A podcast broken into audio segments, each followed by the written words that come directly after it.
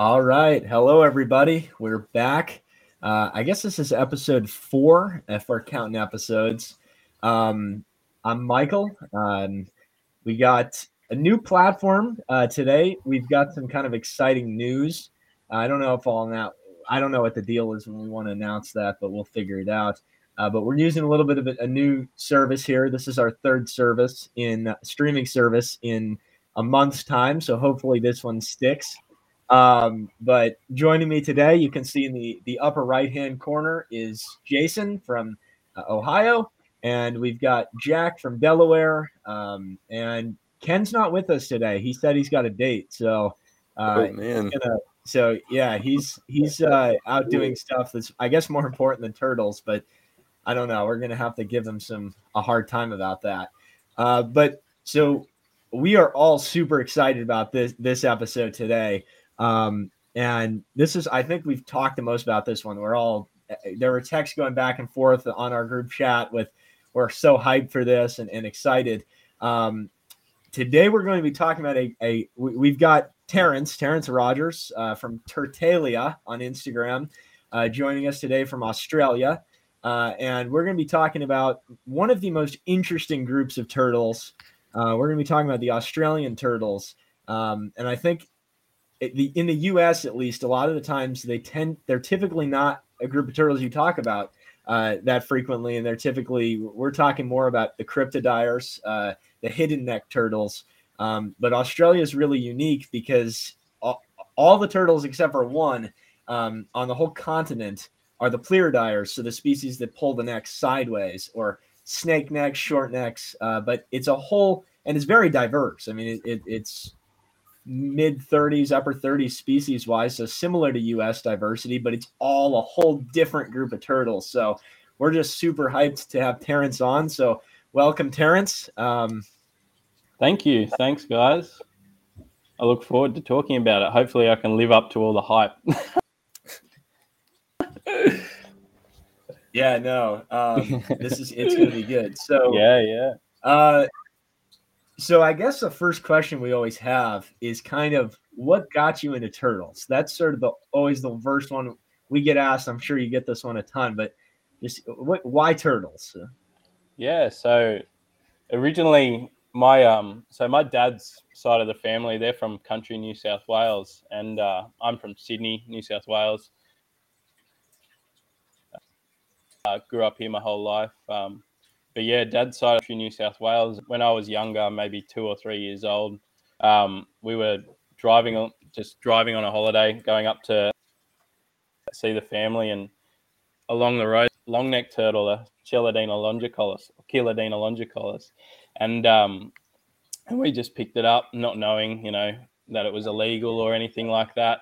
Took it home, and and yeah, and it all just sort of started from there. We um pretty early on, we we we only had sort of that long neck and maybe found one other for a few years, but quickly learned that you needed a license and you needed to do things properly. So um, so yeah, we we got the license and uh, and and the collection sort of started there. And uh, luckily, we we met a good friend of ours, Michael, pretty early on when we were keeping turtles. He was he was selling a few um, a few Macleay River turtles, Emydura macquarie, dharra, and uh, and they were ones that we were interested in because they were particularly small Emydura, um, one of the smallest in Australia, and uh, and yeah, and and uh, we got talking to him and been very good friends since.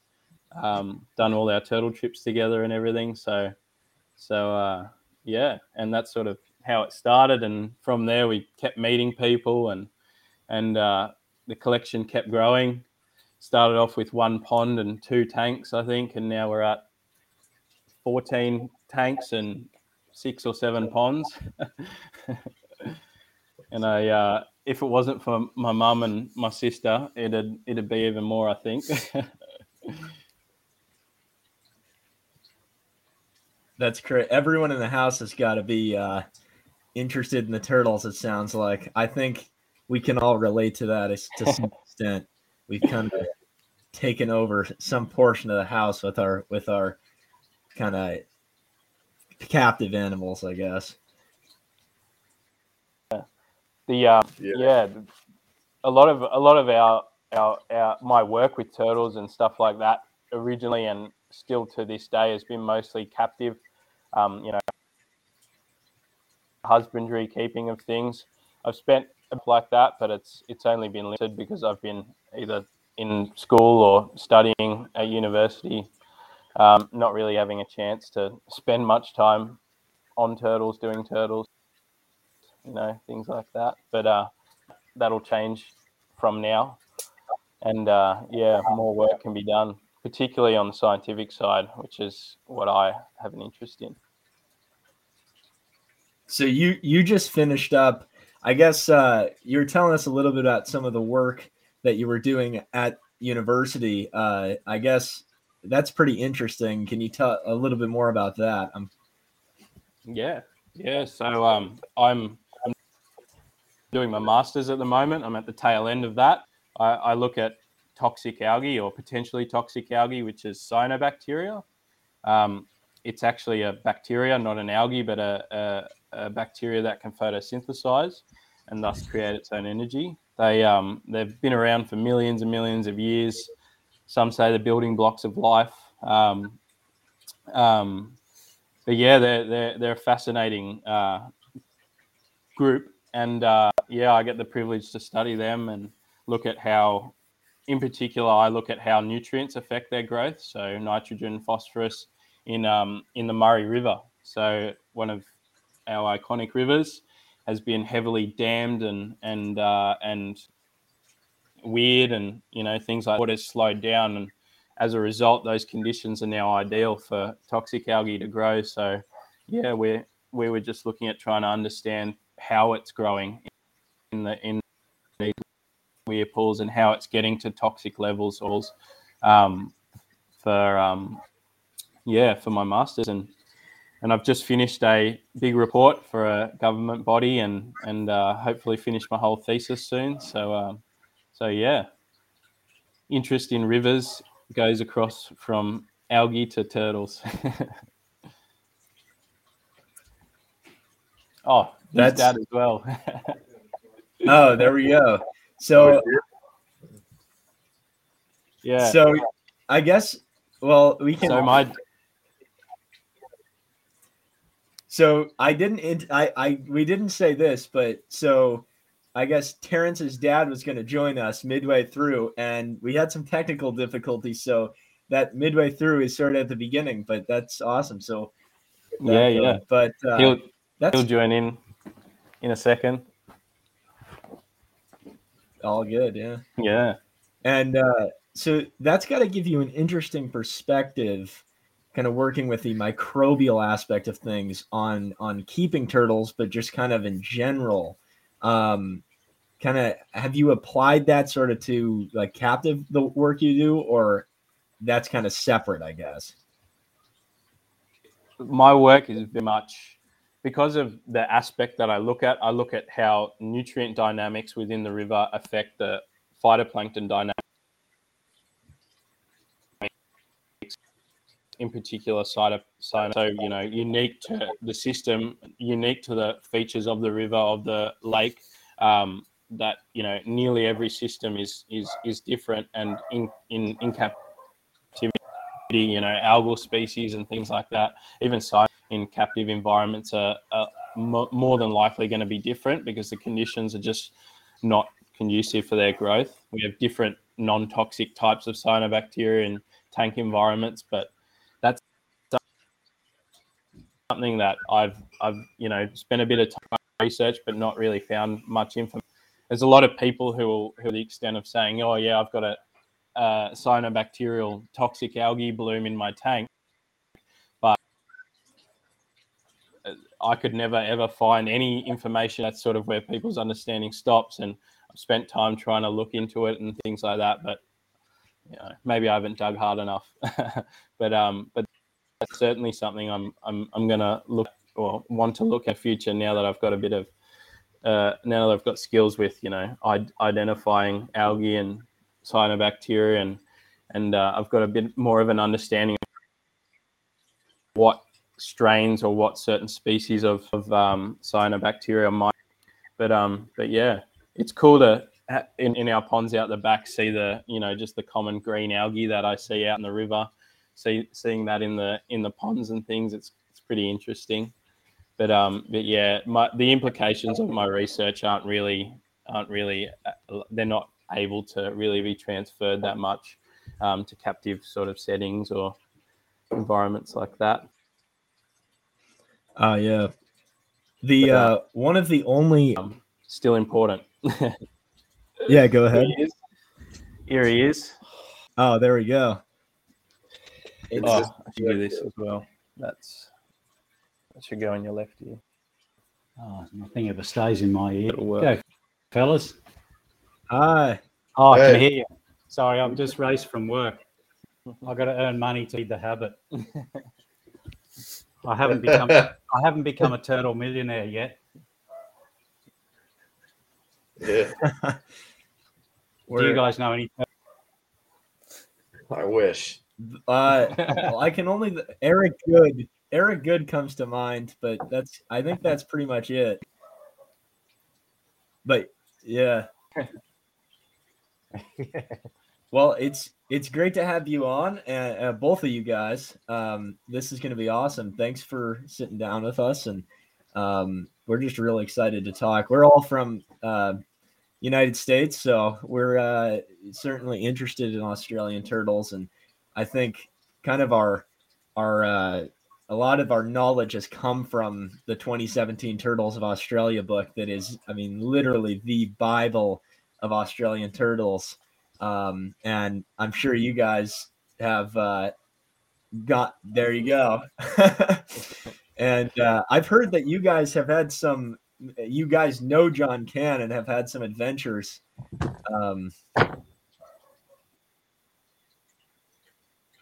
I, I, yeah, we have a lot of a lot of contact. Days help each other out with a little bit. He he might not realize it, but he helps us a lot more than we help him. Hmm. a lot of knowledge. Yeah, we've we in terms of things we haven't really done much with him, but spent a lot of time with him, talking, chatting. Spent time at his house. Could just could spend a treasure trove. I'm scared we're never going to get all the information that we that he's got in his head. we're never going to hear it all. Yeah, it's, it's but uh, uh, oh, that sounds that sounds bad, but he's yeah. it's got a fork in it, in not necessarily that order. uh, I uh, so I'm in California and I do work with the pond turtles, and I learned recently that he had actually been to the spot where I do pond turtle work, which is kind of interesting. Um, but I'm, I'm curious, do you guys know how he got all the photos for the Turtles of Australia book? Because I, I, I mean, that book, in terms of turtle photos, is the most incredible sort of, I guess, array of, in, in, in terms of the size of the book and everything. But were those sort of, were those in tanks or, I, I mean, that's. Actually, I don't mean to deject. I actually have a decent bit of input there. Uh, because I was, because Maurice Maurice Rodriguez, do you guys know him or heard of him? Name's familiar. A little bit familiar, yeah. Rodriguez. Yeah, he's he's like omnipresent in the turtle world, but he always he's always there. It's some he's somehow has connections with everybody, but uh he still has the he apparently uh a lot of the pictures from that book were taken at uh Bill McCord's like of Bill McCord's turtles. And apparently like they just disassembled that tank a couple years ago. But uh yeah, that's what that's like a lot of the pictures are they were in the same tank. It was just it's just they would take different turtles in, but not the the wild pictures obviously, but like the cover photo and all of that. Those are all uh, captive turtles that were those are all Bill McCord's. Yeah, we recently photographer here in uh, Australia, Gunther Schmida, uh, who who very well known with uh, wildlife, well, fish, uh, aquatic life mostly, and uh, fish turtles, um, or reptiles in general. But he, he's him and Cann did a little bit together with photography, and um, John had a room. John had a room set up and, and mo- a lot of the photos that were his, but photos like that one on the front with the Irwin uh, were in in a tank. Which way do I move it? Yeah, in a tank. In uh, his, uh, you've got a different cover. At John's place the other day, he showed me uh, the book. Oh, that you picture. guys over yeah, there. was a different cover for you guys, so you might not recognize that cover. He showed me your American copy. Oh, I can. um, or the overseas copy. But um, just showed us how he did his last year before he passed, and then uh, we and John showed us how he did a lot of his photographs as well. And it's great setup. You wouldn't no, it looks fantastic the photos, and been the same at Bill's place too. I think they all use the same formula of setting up the tank, getting nice depth of the photo, taking the photos through the glass. Mm. Don't know. I don't know anything Yeah, about photography, but Gunther even uh, I think Gunther has a book or a little a little like uh like a guide to how he does his photography and he you know the certain light setups and different angles of lighting and things like that. Um, but yeah, there's some of Gunther's books on freshwater fishes and things are just the the shine that he gets from some of the rainbow fish and stuff like that is just amazing. Like, It's hard to comprehend. That's really interesting. I didn't realize that there was. I mean, that, yeah, it's just that book. I don't know if there's any figures on how many pictures are in there, but just a lot of a lot of the older turtle books. Typically, it's kind of a lot of text, which is great, obviously. But then there's sort of a section of plates, and there tend to be not maybe the best photos, but the Turtles of Australia is it's absolutely incredible. Honestly, kind of the the variation that he demonstrates in so many Yeah. photos and and and sort of I guess the the uh, just the amount of photos within it is incredible. Um, so I yeah, so I guess um, I guess if you guys just want to sort of uh, so uh, Australian turtles typically, I've found that a lot of people don't really know sort of how many species exist uh, in Australia. I mean, certain long neck species, broad shells come to mind, and, and eastern long necks. We've got a lot in sort of the, the captive trade here. But uh, in terms of the overall diversity, there's a lot that uh, people that are just kind of generally into turtles might not even know about. So I don't know if you guys want to give kind of a rundown on on on some of the species that you guys keep, but also have sort of had experience in the wild with, and just kind of showcase sort of the diversity in uh, in terms of species. Mm. Well, interestingly, a lot of the the species that are popular overseas are, are ones that are harder to find here. Cool. So you know, species like um, Whale subglobosa, they're, they're they're not very popular here. Even even still, they're you know now they're becoming more popular. And in the, uh, the, the people would like to have subglobosa. I think because they're attracted to the colouring, but in most states won't allow them to be uh, kept that easily. Mm. There's requirement like yearly requirements for you know up update like going up into a second class of license. Mm. Yeah, not many people are to to to move up into different classes. They just sort of get the the, the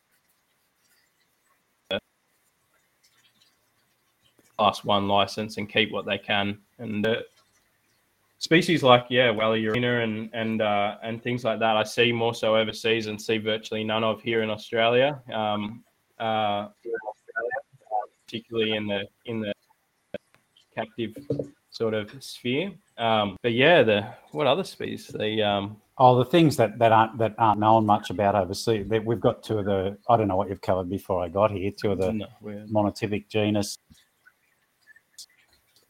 uh, turtles, which is the yeah, uh, Fitzroy River turtle. They're the Mary River turtle. Well, they're both very different in that respect because the Mary River turtle was so widely uh, kept in the uh, 70s and 80s because they're harvested by by a particular uh, or group up on the Mary River in south southeastern Queensland, and they uh, were sold to the pet trade. And in those days, turtles were just called the penny turtle in Australia because they stayed, they were small and well, they were small, so they just called a penny turtle because they lived for a few years and then they died because they're kept in a fishbowl or something. Um, so Mary River turtle, which is beautiful and very unique turtle and endangered species now. The the um, there we go. He's got it. yeah, Marys are um, quite. Oh yeah, it's letting out water. Um, Marys were sort of widely kept, but they aren't now. So the people that had them in those days, we had a friend down in in uh, Melbourne who had a uh, had one from those days. Uh, you know, just kept for 20 years or 30 years or what, 30 or 40 years or whatever it was. Um, so they were Mary River turtles, well, rare in captivity here. Well, in New South Wales, they're a class one animal, which people don't really know. Class one reptile, I mean. So they, they sort of can be kept easily, but they're really not available. We've got one mate in Brisbane who breeds them now. And that's about it in Australia, I'd say. Uh, we've got a few adult, you know, sub-adults out there. Um, oh yeah, chances.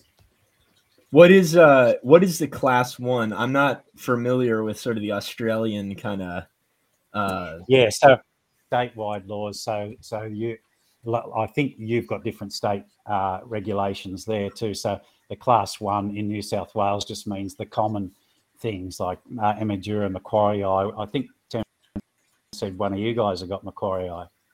Uh, but uh, yeah, they, um, but we, um, uh, yeah, so the, the, more common species, but the it's so outdated the system that things like Mary River turtle, Cooper in captivity, uh, the tropical north of in Northern Territory, the dentata, are still a class one animal in, in New South Wales. that's New South Wales, but in some other states, things can be kept without license. And then some of these things we're showing you now are allowed to be kept with a with a license, the lowest level license. So mm. we have what's called, well, we're talking to licensing. mm. What's uh, a, class allows? It's called Class Two non-venomous. So we can have any of the next listing of of reptile critters that that are uh, not venomous. Uh, so it opens up to a lot of the snakes and lizards and things that you couldn't have on a class one. We don't have many other. We used to have quite a few lizards as well, but down to just a shingleback now. yeah. Um, While we're on the topic of Marys, um, Mary River turtles, I, I know Michael wanted to see a captive one. Um, this is this is our first Mary that we ever got, maybe as a 10, baby, as a baby 10, 10 or 11 years old. 10 or 11 years ago. Um, it's got a it, it, this one's interesting. It, it, it was very pale on the underside growing up, much like much like this. Yeah, put it in. The coloration is um is uh is quite different in these two, um, on the plastron and and uh, growing up. The bigger one was always like that little one. It was that that sort of golden yellowish sort of color along the bottom there till we put it. And I think um, some of the like pelleted food in in our in our feeding that we give is is like a, a barramundi or a or a some yeah, type of trout fish, and barramundi. Uh, trout and barramundi like fish food. That was just one of the pellets we added into our mix, and I reckon something in that may pellet may have brought out this sort of golden color in the in the turtle. I know on on my um on my turtle page on the on my turtle Instagram page, uh, there's there's a few good photos of, of it when it was bright, sort of golden colored. And uh, and and yeah, it was it was quite striking. Um, it was pretty amazing. But um, but yeah, they're a they're a cool turtle. They um have the obvious bubbles down the bottom there. Yes. Yeah. Is that and, uh, I can't quite tell from the video, but I know some of the males get massive tails, like to the yeah, point where Yeah, so this one is a male. He's only young, and by young, like 10 is very young for them. So if I give you a bit of a reference, my index finger, sort of similar length. If you'll pull it that's out, still pretty. That's a pretty big tail. Like, I mean, Yeah, yeah, yeah. The adult Yeah. males, their sexual dimorphism is they're, they're one of the few where the male in Australia, where the male, or the only I think, where the male turtle will be bigger than the. Don't let him do anything on yeah. your- on your laptop. laptop. and he uh, bigger than the male. Yeah, for aquatic Oh, yeah. turtles, it seems to be the other way around. Yeah, the the other uh, monotypic uh, genus dry river turtle, which is just really not kept in. It's not in captivity in, in Australia much at all. But again, the same mate.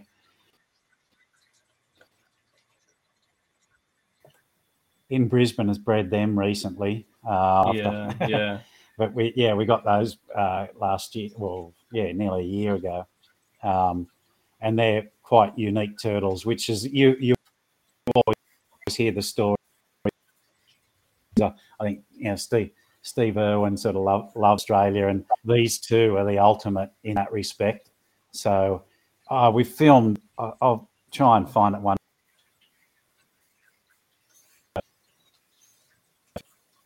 Filmed uh, uh, out in the in the wild up in the Gulf country in Queensland. So from the point coming down on the left, that's the Gulf country they call it, and and I lifted the the, the snapper out of the, its head out of the water, and you see the cloaca up, and then it pulled its head under, and the cloaca opens up. So up and down, I was doing that, so you can follow it with the GoPro.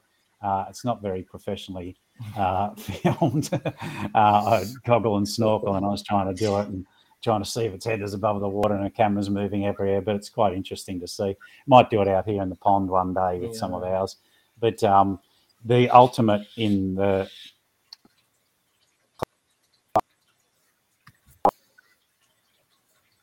cloacal respiring turtles is the Mary River turtle. You know, rely on that well oxygenated water uh, to to survive, and and they'll be found below the riffle zones, fast water uh, in the rivers that where they exist. That's usually where they're found. Um, I know our little our little uh, Fitzroy's will um, spend a lot of time. I never see them come up. You know, I can sit there and stare them for hours, but uh, They're a, come up for they're, they're a true walking walking turtle. They virtually never swim in the midstream at all. They're just the whole time they spend is just walking along, the bottom. If you if you spook them, they might jump forward a little bit, but they're they're either planted and half buried along the bottom, or grab it. yeah, they're either yeah just sitting perfectly still or or um or uh, or walking along the bottom. And and interestingly, I, I've actually got a bit of footage of it. And I haven't put it up yet, but um, I'm hope hopefully I'll put it up soon. I I um I took a video of of one of the babies uh, when we first got it, and it was it was looking at the log, like one of the logs we just had in the tank, and it and it started walking up to it, and I thought, oh, it's just gonna and stay along the bottom, but it started climbing, and as it's climbing, it's being onto the onto the log and walking, and you can see it's almost using its chin as well, and like the the front of the beak, and it's it's latching on and walking like this with all four limbs, and it was fascinating. I've never seen anything like that. So um, and it started like scraping you like scraping against the against the log, getting the algae off and things. So um, yeah, hopefully I'll release that video soon and you guys can see. But um, but yeah, they're they're they're, they're a fascinating turtle, so, like completely different to everything else we've we've seen and had. Um, but yeah, S- Um, someone was telling me about a a video with the the Rheodytes, the Fitzroy River turtles. They had a feather, and someone took a video of it. It was taken in water, and they put the feather, and it would go in and out. And they put the, I it might not in Australia. I don't know if it, but here there's a. It's like did it did did it did. It's like a little tune, and they made the tune to it, and the feather was going in and out. yeah, I think I've seen that. That's The um, yeah, well, I, I'll include in the video a bit of bit of footage of the sand underneath it just getting pumped every every half a second. You can just see it, just, and and you can see the turtle when it's especially when you're going to catch it or or or you've just put it back a tank. It'll it'll it'll really pump the the water through the cloaca, and it'll um and it'll it'll really it'll do it so much so that the back legs will be like that, and its bum's pointed up in the air, rocking back and forth, just pump water in and out of the in and out of the cloaca. Dad's grabbed one of them, shedding, shedding at the moment, but um, letting yeah, out all this that, is it. letting out all that water too. hold it like this. Show you up close. Rheodytes, uh, um, Rheodytes leucops. Luke wide-eyed diver in uh, or translates to wide-eyed diver, and uh, as you can Oh, see, wow. or if you can see the the really white distinct eye. The um, oh yeah, grab that. Jack, were you trying to say something? It oh, No, uh, no, I'm, right? I'm just looking through. Oh, yeah. I'm, I'm just looking at the. ca- I'm just trying to like get close so I can see. Yeah. on my screen. that's I didn't realize that leucops that that makes sense though. That's uh yeah. Very interesting. I'm not sure which word, but they, they- they used to be called. One of the old names here used to be white-eyed river diver. That was the early name uh, for them, and that's what the name means. I- I don't know. the- I don't know if that's Latin. We have names for some of our turtles that are Greek and different languages, but um, they're scientific names. But um, they, uh, uh, yeah, it means white-eyed river diver Mm. essentially. Uh, I should study that up a little bit more. But uh, diver, I suppose, because they're always Yeah, not yeah. really diving; they're just staying down there. but yeah, they uh, they're quite. Prowling. Look, they're, they're, they're for as as Australian turtle. You know, we have short necked turtles and long necked uh, turtles as well, and these, in the scheme of things, have actually got almost a mid a mid neck, a mid strength, mid mid strength, a Mhm. mid uh, length neck, mid strength. I'm thinking about beer. um, well, we have beer in bottles here that they call long neck. So this is a this is a and the short the short we used to have beer beer in bottles that they called stubbies, That's short necks.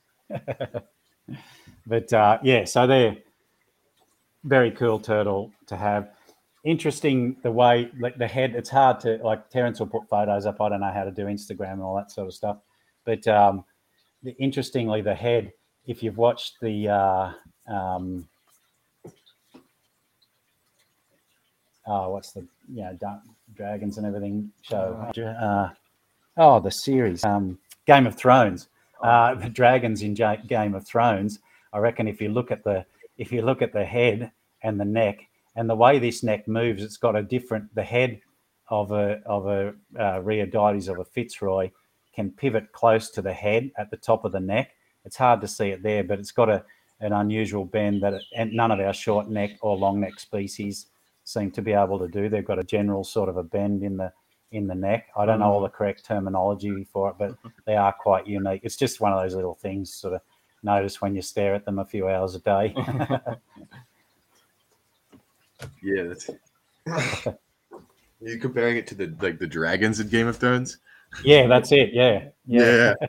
You have a look at that. I'll send you. Terence will do some photos for you of those up close and and some of the, at side by the adults that we've seen. I wonder what the Yeah. Oh, it's quite amazing. Quite amazing. That I wonder Look, I why the Fitzroys sort of can pivot like that at kind of the I guess the atlas, the the vertebra the vertebra. That's kind of interesting. it would be interesting to see. I'll, Mm. I'll, I mean, I'll talk to John about it too, and just scenes of them is uh, they're, they're rare to see. Uh, period. I don't think you're, they're seen that often. So, uh,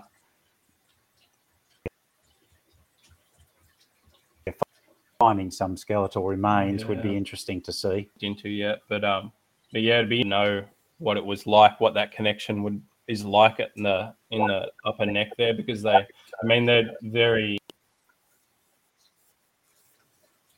insect, they insectivorous, whatever the and uh, you know macroinvertebrates and things down in the rocks. So potentially having that that ability to move their head and pivot it a little bit more. Um, in these little rock crevices allows for them to get down deeper. And one thing that's interesting that you'll you'll see on the turtle is that its its beak is quite pointed. Um, see if I can show you that, but um, but yeah, they've got a quite a pointed sort of on the camera to do, but um, but yeah, Maybe the see in photos.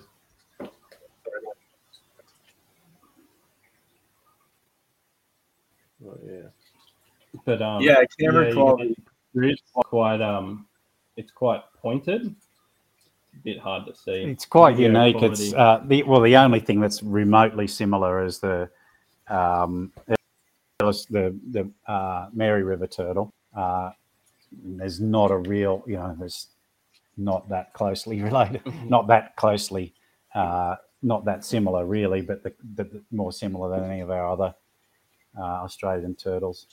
But what, yeah, what was the question again, Michael? Sorry, am I getting names right? Michael, Jack, and Jason. Jason, yeah. Um, What uh, what was the question? Some of the other things that we have here in Australia. less common that are less common. The belli. Yeah, so the Myuchelys. Um, so we've got a few of those uh, uh, species from that genus. Um, yeah, I've got I've got a few of them down here as well that I can show as well. But um, but yeah, the belli are, are, are a few years now. That uh, friend I told you about before, Michael had um, had uh, had adults for years and years and years, and and was actually able to breed them maybe 10, Yeah, 12, years ago. 10, 10 11, 11 years ago. years ago, and uh, and we got uh, a lot of that, uh, a lot of those offspring, and uh, just grew them up slowly, and now they're getting to mature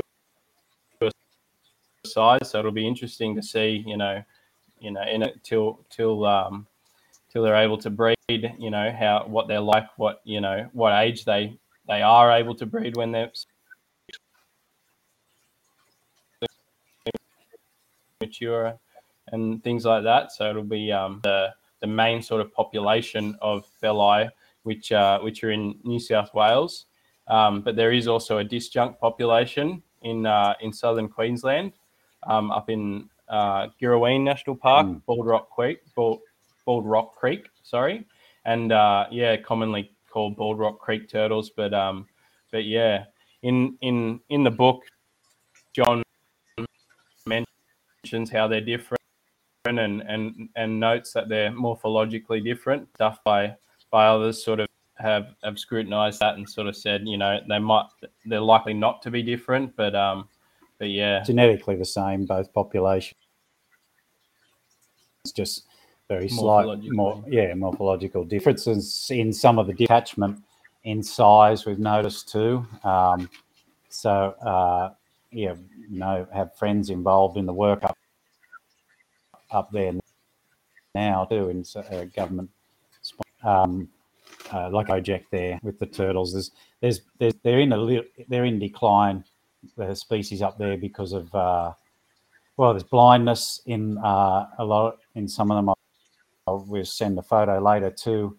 Do you have this on Facebook or that's the only thing I know how to do? Um, I can add photos if it was on Facebook, but why are you laughing at me, mate?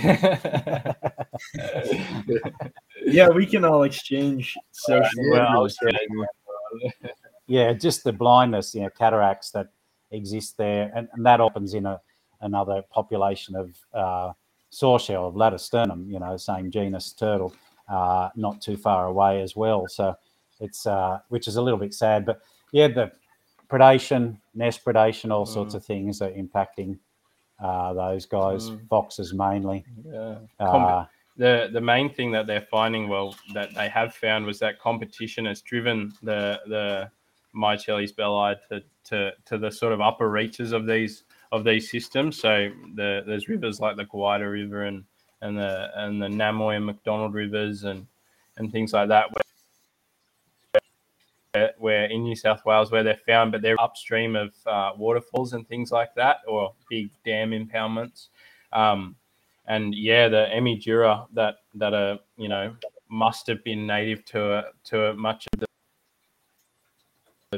the, basin, and uh, you know further down there, just slowly have you know outcompeted these these turtles and driven them upstream. And you know there's there's these pockets remaining in the upper reaches of these streams but there, there's no there's no crossover. There's no um, genetic vari- uh, introgression by by um, by other from other catchments. So there's, yeah. there's only one section of their range one river where they uh, cohabit like they're together so and they seem to the the uh, I don't know how much you can read into it, but the belli there look smaller than the populations. Uh, they look reasonable there. It's fairly large in that area. So there's so they're actually introduced um, Macquarie are Macquarie are in the river upper in the lower sorry lower reaches of those rivers. So this is western flowing. We've got in New South Wales in eastern Australia we've got the Great Dividing Range, and sometimes we talk about eastern flow. So that's from the Great Dividing Range to the to the sea, and western flow, which is going out to marshes and things in into the west country, out into the plains. So this is western flow. So this is the Murray Darling system and up in in other lower parts of the Murray Darling, it's full of Macquarie. That's Emydura macquarii, also um, where the, the top location the name comes from. So uh, so yeah, they they are there. They're native to that area, but they're obviously moving up. They're the sort of uh, you know like the yeah, I mean they're a native turtle. They're not the red-eared slider of, of, Australia because they're native turtle and they're just doing what they do, and that's mm. the way they they operate. They're a voracious feeder, um, and they obviously do better than the belli in those areas. So we haven't known enough for so many, haven't studied enough. The turtle, you know, it was one of the belli was one of the earlier turtles to be named in in uh, Australia. Um, uh, in the 1800s, early early to be found, but then so much going on with the names mm. relating to latisternum and all sorts of things. But uh, yeah, they I don't think we know enough about their range for long enough to be able to tell how much that interaction yeah. faster than we think they are. Yeah. It's also it's also interesting that the the Emydura up in those northern rivers of the Murray Darling Basin are morphologically quite different to the southern Emydura macquarii. Um, to say that, you know, potentially, you know, this the, the macquarii were only endemic to the lower parts of the Murray-Darling Basin and they've slowly moved up is is is one thing, but then you you you'd assume whatever's there would be similar to what's moved or what they're they actually do look quite different. Um, and there's you know that sort of region of northern New South Wales, southern Queensland is quite it's quite it's quite a wet region in in parts, but it's also sort of unknown in areas as well. Um, you know, people you know not really going. You know, people do a do a study, and because things are still Emydura macquarii, they they'll go straight to the Murray or you know parts of the Murray where there's where there's heaps of them, and then you know this catchment is is a huge catchment. It's the width of New South Wales, uh, the length of New South Wales. Um, you know, there's there's turtles up there that you know might not be looked at in depth, or might be just you know not considered. Um, I think there's been some uh, the, the, there's been some guys who have looked at you know the Emydura up up in those reaches, but but only as you know collateral in their studies, just you know as a number, not as the actual target. Right on. What's been your uh, experience like with the uh, Emydura macquarii, like in uh, captivity? Like, how long have you been working with them? Like, how do you set them up, or can you speak to that, yeah. perhaps? Yeah, yeah. So uh, we we never we had a few early on of the sort of pure Emydura macquarii macquarii, um, but um, because they're a a turtle that grows quite large, the that uh, you know we we sort of became interested in the eastern flowing Emydura macquarii species. Um, so as Dad was saying just before, east of the Great Dividing Range, we have lots of lots of catchments, and each of, in each of those catchments, they there's differ ever so slightly, um, and they were sort of uh, the that we were more interested in. So Emydura, Macquarie, dharra, the Macleay River turtle is um, is is one that we were interested in early on. So we mainly kept them. Um, in terms of setting up husbandry, you know, tanks like that. Uh, tanks Should I go and get one so Jason can yeah, see it? yeah, yeah.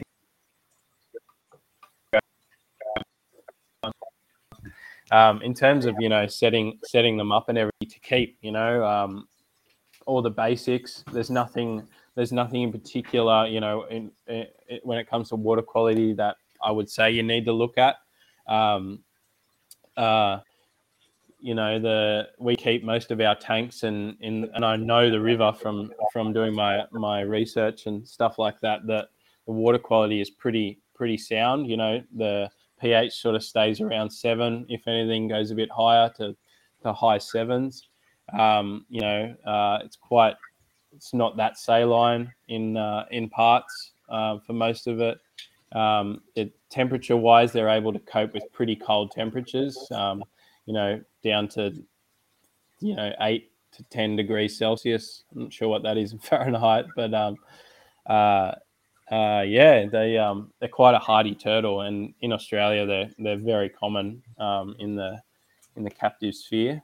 Um, yeah, it's cool to see them overseas. And one thing I've noticed as well with with a lot of Australian turtles is the many uh, of the species overseas have a have a slight look to them that's not normal, or uh, it makes it hard to pick um, turtles have been plucked from two different areas, and they're offspring of, of, of turtles from two different areas. But um, but yeah, it's hard to really know, and a lot of stuff that has gone overseas. You know, you know the old townships in in areas that were more popular. That I know in Northern Territory and parts of the Kimberley and towns that you know people collected animals from that lives in a and a just land that's left um, and managed by indigenous.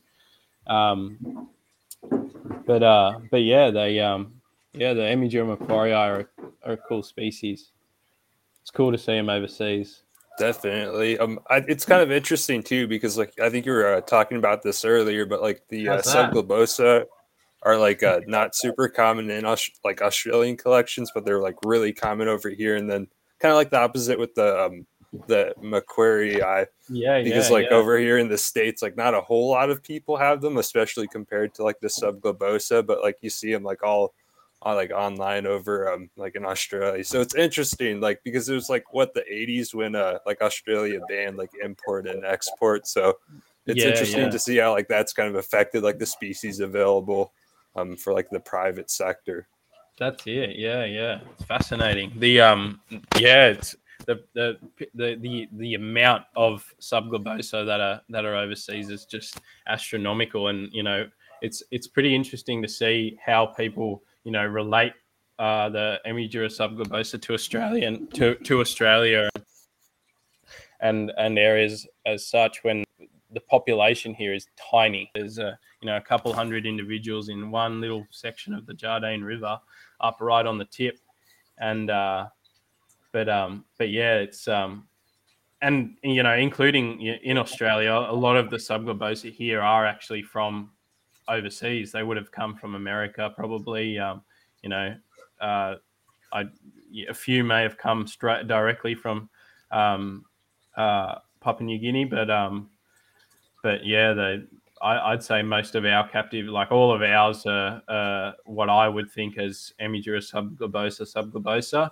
In um, of late, the, the there's actually been a description for the Australian population, um, Emydura subglobosa an- I believe it's pronounced, and uh, that that that subspecies they've you know it was described by Ian Smales and McCord and and uh, John Cannon stuff, and they um yeah they they found some pretty interesting about our Australian populations, you know, that showing their show our you know distinct in in in certain aspects. You know, the Australian ones will have a dark sort of horseshoe shape below the jaw. They're, the bridges are particularly pale. There's no color, no um, you know coloration, pink coloration on the bridges of the shell. Um, um, yeah, the eye color is different as well. Uh, um, I believe more yellow in the Australian ones and Barbosa, but um, but yeah, it's a uh, it's interesting. It's um, it's something that I enjoy looking at those subtle differences in populations, and uh, I uh, I am of that. I'm the, colorblind, so I can't tell what he's looking at sometimes. I got him interested in turtles so he could tell me what color things are. I um so one of the things that's really interesting about Australian turtles that I've been following a, along with a bit is the fact that there's so many. I mean, recently there's been descriptions of at least well, there's been sort of big taxonomic revisions of the southwestern longnecks, but there's two new species that a lot of people I think just in general haven't heard of. The um, I, I don't know if it would be the Darwin longneck, the Carico Yeah, yeah, yeah. And then oh, also um, the Emydura gunaleni. I can go and get one of those too. oh yeah, yeah. Well, and then also the uh, E, the Emydura gunaleni too. A lot of people probably don't even know about the the Gunalen's long neck turtle, but now there's a Gunalin short neck turtle too. So like this is so interesting. I, yeah, yeah. Oh, I'll get onto that right before we uh, get onto that topic, though. We'll just go back to uh, Emydura again. Um, the the These are two of the, two, two of the Macleay. Which way do I go? That way. Yeah, that way. These are two of the Macleays that. Uh, so the, the the female is actually quite a small one. I picked these two out because it shows the differences, particularly for you, Josh, uh, Jason, Jason. Uh, the yeah. um, the the differences with your quite fair and more rounded, where these more ovate uh, shape and quite dark, like the the plastron is very dark relative to uh, the the common Macquarie eye and uh, indeed all other Macquarie eye in Australia. So they're unique. They're quite popular in captivity in Australia because they're a small, the smallest of the well, one of the smallest of the Emydura, and they're uh, so easy, relatively easy to keep. I like we, well, you know, the ones I fell in love with early. I like the color in the, the you know, the colorful sort of eye they have too. So it's quite attractive yeah. even to colorblind people. But um, particularly so this is a, a, fairly small females. Normally they get a little bit bigger, and this is quite a, an average size. He's shedding at the moment too. Uh, average size male. You can see the obviously the tail difference in the tail there too. Um, she's not relaxing much. Um, but this, yeah, so this is our smallest female, but she's mature. She's bred. Um, she came from John Cann actually. This this girl, but um, so they yeah they're but that's that's why they're popular in Australia. Beautiful mm. turtles. Some of our other ones are fairer than this. You know, uh, plastron is a lot fairer than that. Mm. Um, Another an interesting thing about um, the Macleays as well is John John can also spend a lot of time with the like up on the Macleay River and in parts, and he's he's got a few friends who are up on the river there, and and what he noted was that one of the tributaries running into the Macleay, the George, which was George's Creek, um, which was the the creek that ran through his friend's property. Um, he uh, he noted that that that population of turtles was distinctly smaller main channel. Um, and I, I'm yet to go and ask him about that and and and uh, and chat to him about. But um, something I definitely want to look at, look into, and look at. From. And um, you know, or you know, a lot of John's turtles would have been, you know, well before it was illegal to take things and stuff like that. And it's uh, very likely that this turtle was one of those from that creek. Um, being seeing how small it is, it's you know, it's it's quite small. That's that's my hand behind it. It's no bigger than my hand what 15 centimeters or something, and and uh, and yeah, and it's sexually matured. It's it's quite old. You can tell by the sort of um, roughness to it, I guess. Mm.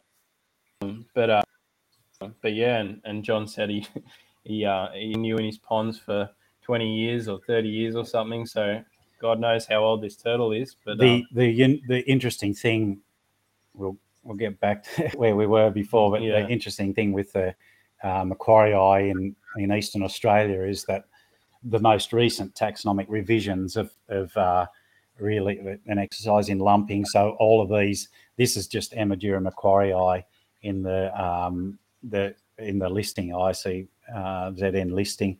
Um, no references to subspecies. So we like really, I suppose we're they're only recognised by a common name. I don't understand the the you know the the the need to not have subspecies based on morphology. Genetically, they're identical to the Western flow guys, which you've probably got, Jason. Um, uh, But more, you know, we've we've got, uh, you know, well, we haven't got, but we've had Krefft, Krefft turtle, Macquarie eye before that that uh, um, grab that are a lot bigger. compare. Oh yeah, Terence is going to get the Cooper's Creek turtle, which is another one. It's it's still separated. Uh-oh. So- That's what I wanted. We've got we've got a real Cooper's Creek turtle fan. Oh, did you want to the- see the Cooper? up Oh, in right. the right here, Jack? Yeah, I love Been waiting yeah, all I'm along. excited to see this. Yeah, there's a bit of water coming out of this girl. Ah. And she's this is the the crankiest turtle. Well, I don't know about your alligator snap, uh, common snappers and things, but she's Good God, that turtle's. Oh man! Oh my gosh! wow. Look at that face.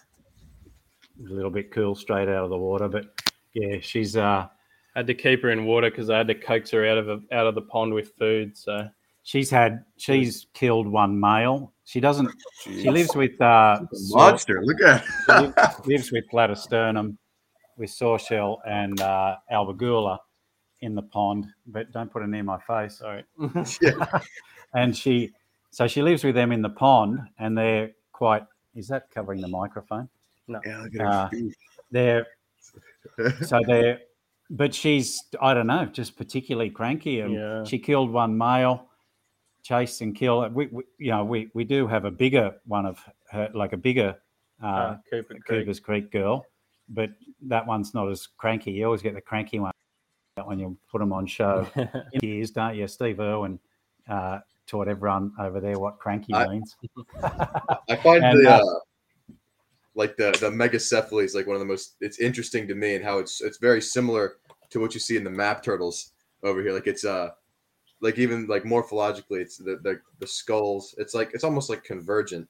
But the, Yep. the big difference, like the, the lack of the zygomatic arch in their skull, like the, the whole the whole palate is like narrower on them. Like if you were to take like a Barbour's map turtle, uh the the actual like maxilla is much wider yeah. and uh, even though the, the actual head width is probably roughly roughly the same uh the the the mouth itself was then the plates are going to be much wider so it's just an interesting uh interesting difference to me but yeah. Yeah. A lot of it's probably well, were you going to say about the food there? A lot of it's probably to do with the What- what what's their main food source. I mean, we these got our uh, Vic, uh, Victor Emydura in the tropical will get Walleye. that me- megacephalic uh, the head, but that's more to do with the diet as they don't start like that now. Don't really our adults don't really have that activity, or if they don't really have, but they'll develop it uh, in in older age. Yeah. And this, these, these guys eat a lot of uh, crustacean, like uh, yabby. yeah. uh, what do you call bivalves and things like that. Yeah. Yeah. yeah that's Craw, that seems to be they're uh, that seems to be like the the big uh the biggest factor like contributing to that is like the diet because you can you can i've even seen uh like turtles that are almost almost exclusively megacephalic in the wild like a lot of map turtles and even some of the musk turtles like american ones and then you raise them in captivity and say you're not feeding them anything that's tough to crush or would stimulate the jaw muscles and they just develop very small narrow heads while uh Do you know what their live diet is? sorry what the Their wild diet is, I mean. Are you talking about the the uh, map turtles and musk turtles? Yeah. It's it's largely snails and small uh, mollusks, crustaceans too, but a lot of uh, like smaller snails that are very thick shelled and that it takes a lot of effort to crush, and they have to crush lots of them. Mm. and it's like the repeated stress on the jaw muscles must trigger that uh, growth and the growth Yeah, of the bone with yeah. it after. And uh, What? yeah, what it, it, it must work, must function in a similar way with the Cooper's Creek turtles and a lot of the other. uh, It, I, I remember. I think I've spoken to you before, Jack, about how that you know potentially that that that, that macrocephaly might be genetically mediated, and yeah, and uh, and yeah, I thought that was fascinating. I haven't looked into it any more than what we talked about, but um, but it's it's it's definitely interesting. I I recently just looking at uh, the the the Emydura gunaleni paper. In in that paper, they um they sort of compared the skull caps of of Worrelli and Subglobosa, and they and they noted that the that the skull cap was much much more narrow in in uh, in Worrelli. As you see wild ones that are really old that are that are that have macrocephaly and and you know virtually never or rarely ever see see it in Subglobosa. Yeah, um, yeah, as well as in that in that uh, Emydura gunaleni paper, they actually found an individual with a with a skull cap similar to the Worrelli in Australia, and it was smack bang in the middle of the Subglobosa um, uh, distribution, and it was morphologically different as well. Yeah, yeah, going off on tangent. yeah. I think. Uh, I think Uh, one, you know, uh, Michael, you know, James Terrell sent me a, that picture a little while back. I think it was a subglobosa. It had a just a, a huge head, like massively Right. expanded. I you just don't see that very often. I don't know any. I, it's just a random picture, and yeah, uh, yeah. but it, it I, obviously like it looks like that. It looks like the, its head is just massive, and uh, I've- I find it interesting how, like, when you look at Macquarie River turtles, generally they've got pretty narrow heads, and then you look. Well, I guess um, the Ama- the Amadai, the uh, Cooper's Creek turtles, it's somewhat debatable if they're Krefft's turtles or Macquarie, but regardless, that whole group sort of they maintain kind of these small heads, but then the Cooper's Creek ones, they must just have access to to mollusks that the other ones don't, and they're just Mhm. going to town. I thought it was the um, the northern red-faced turtles. I think the western, the Australis, Emydura australis. Uh, in John Cann's book, there's a little anecdote in there. There's a creek up in the the Kimberley region where there's somewhat kind of similar to map turtle undertones. He me- he mentioned that the the males get or stay really small and the females get big and the females get really megacephalic and that that just reminds me of sort of our, our north american map turtles like jack was saying but Mm. in that population but then like when you look at the uh, cooper's creek turtles it's just so odd out of that group of turtles to see that i, I don't know if you guys see that megacephaly in any other query subspecies or varieties The Or Krefft, the, that. the Krefft of there. I mean, obviously, uh, yeah the cre- Krefft turtle. The I started with turtles um, when Terence was a little boy. I don't know if he told you about that, but uh, the um, uh, the the small, almost fra- uh, Macleay size that we just had before, uh, M Fraser Island, completely uh, separate population off the Australian mainland on the Sand Island, were called uh, Fraser Island Kreffts, and Cooper's Creek turtles were called Cooper's Creek Kreffts, and all have that post-orbital head stripe, you know, be, behind the eye. Um, and as, as young, you see that particularly, they lose it with age, as does the Krefft. That's typical Krefft, uh, Krefft subspecies. But at those with age, we'll get, I think, I don't know. Yeah, I don't know if you call it. me- It's a big head, so I I suppose think it's megacephaly. I think that yeah, But, I think uh, they do. It's it's hard to know with older turtles that you know their heads they just their heads are getting bigger. Yeah, their heads are just getting bigger with age. Um, but to yeah know whether it's you know really that macrocephaly or whether it's just that's what they look like when they're that size because you know you don't see um, that in the old that often. Um, um, but uh, but yeah, it's interesting. The uh, another thing is that in Australia, like unlike all the surveys and a lot of the work that's done in the US, there's there's a lot less of that being done here, and only in the last couple of years that more surveys are being done on wild populations, and we're understanding a bit more. Um, I, I don't know if it's similar in the US, but um, but but yeah, it's just sort of sort of our understandings are, are still growing um, as much as we know about things. You know, it's uh, it's always adapting. Yeah, the the, the uh, like everyone's I think pretty much a universal understanding of uh megacephalies that's like almost it's it's, it's directly correlated with uh the diet like in some species or that are really widely ranged like the, the common musk turtle over here you can find separate populations of them that uh there's almost no genetic difference at all but uh mm. some one populations feeding on asiatic clams or something and they have massive heads and you have mm. populations feeding in like uh on insects and like lentic bodies of water and uh, even in captive. I think it was Iverson that did this. He had like a was it? I think it was him who like raised a group of of Odoratus like separate from each other and uh, specifically fed uh, kept one group on like mollusks and tough shelled organisms exclusively, and then uh, kept the other group on soft bodied organisms like uh, uh, throughout their developmental uh, stages. And the adults that were feeding on hard shelled organisms developed massive heads, and the ones that uh, weren't they, they didn't develop large heads. So it was pretty much they were both from the same like they were like from the mm. same clutch like that, those turtles. So yeah, it seems yeah. to essentially be almost entirely yeah. a diet. Yeah, diet dependent. Yeah, yeah. It's really yeah. It's certainly cool. it's a frontier too. I think um, there might be some some room for epigenetics work. Uh, that's kind of a newer field looking at kind of how the environment actually kind of modulates genetic expression.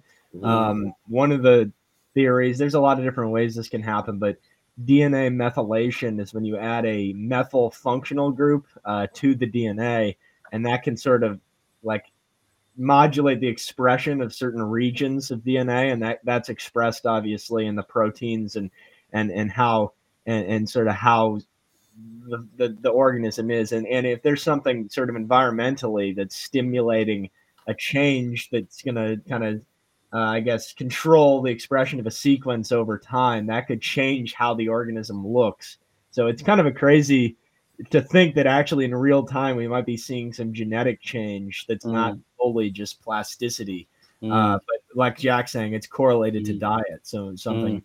just kind of interesting to think about for future work i guess and why that is. Yeah, yeah, it's fascinating to understand how quickly it's happening and and things. It's yeah, it's really interesting.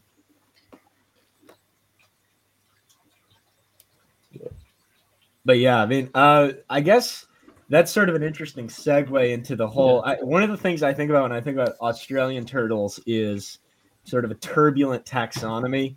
Um, I think yeah, that, that yeah. that's certainly I, obviously that exists everywhere, and, and I think John Gray kind of screwed screwed us up, and and it's still we're we're feeling the effects of that 150 mm. years later all over. Yeah, but yeah. Uh, I mean he did a lot of good too. But but uh, in terms of Australian turtles, um, I think it's kind of interesting. I, I'm curious what your guys' kind of opinion is, but there's a lot of species that are kind of based on morphology, which I think is certainly valid sometimes maybe species versus like an ESU or evolutionarily significant unit maybe would be useful to distinguish between that. But what do you guys think in terms of like species wise? Like, I guess that's sort of personal preference, but yeah, yeah. Oh, we we're both being lovers of turtles. We both love to see the variation in everything. So within a catchment is variation? Within a river variation.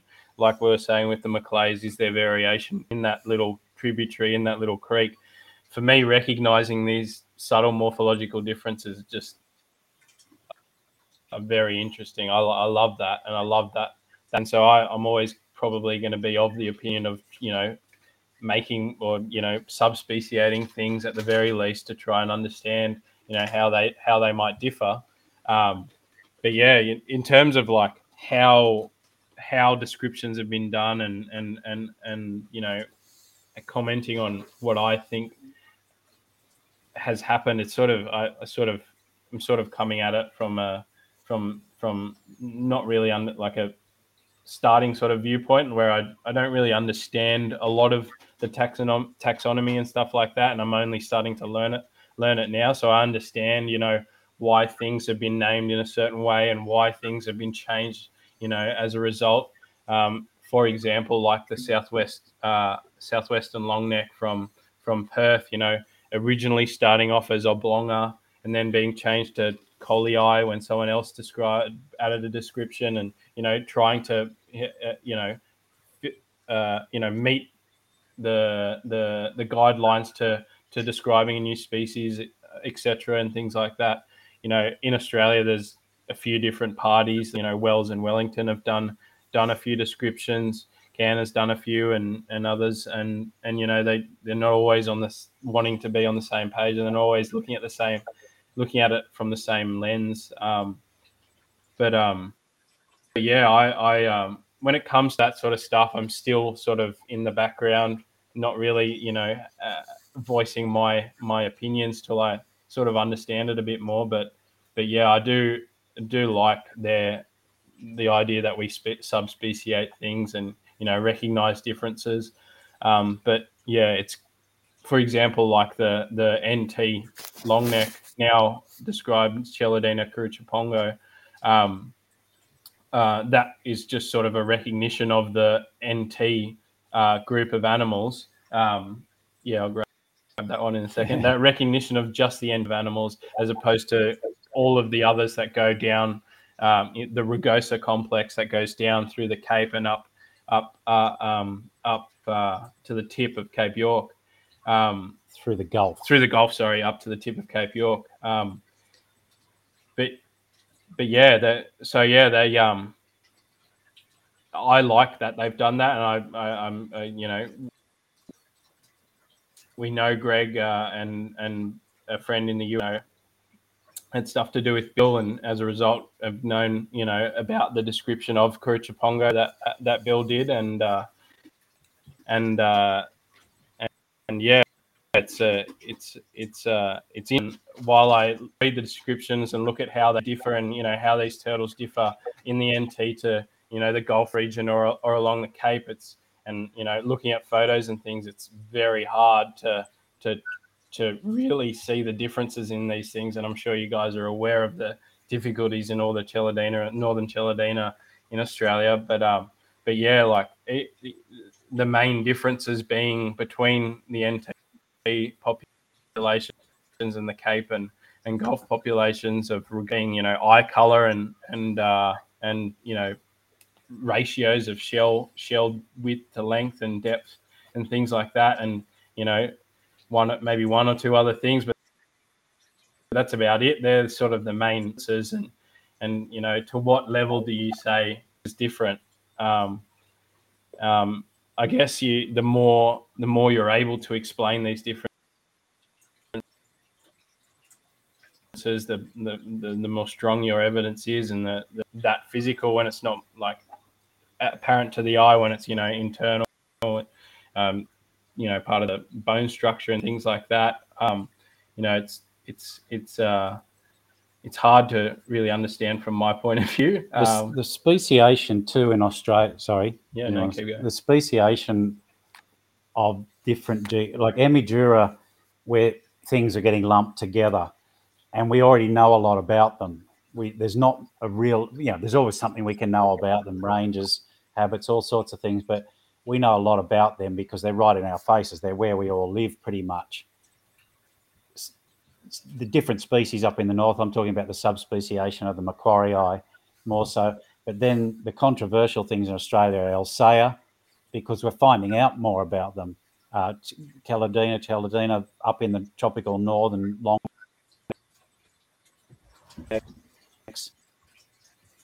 right down to Perth because we're a lot of things are changing there. So uh, yeah, that's that's where the, the, the changes will be in the future with uh, uh, speciation,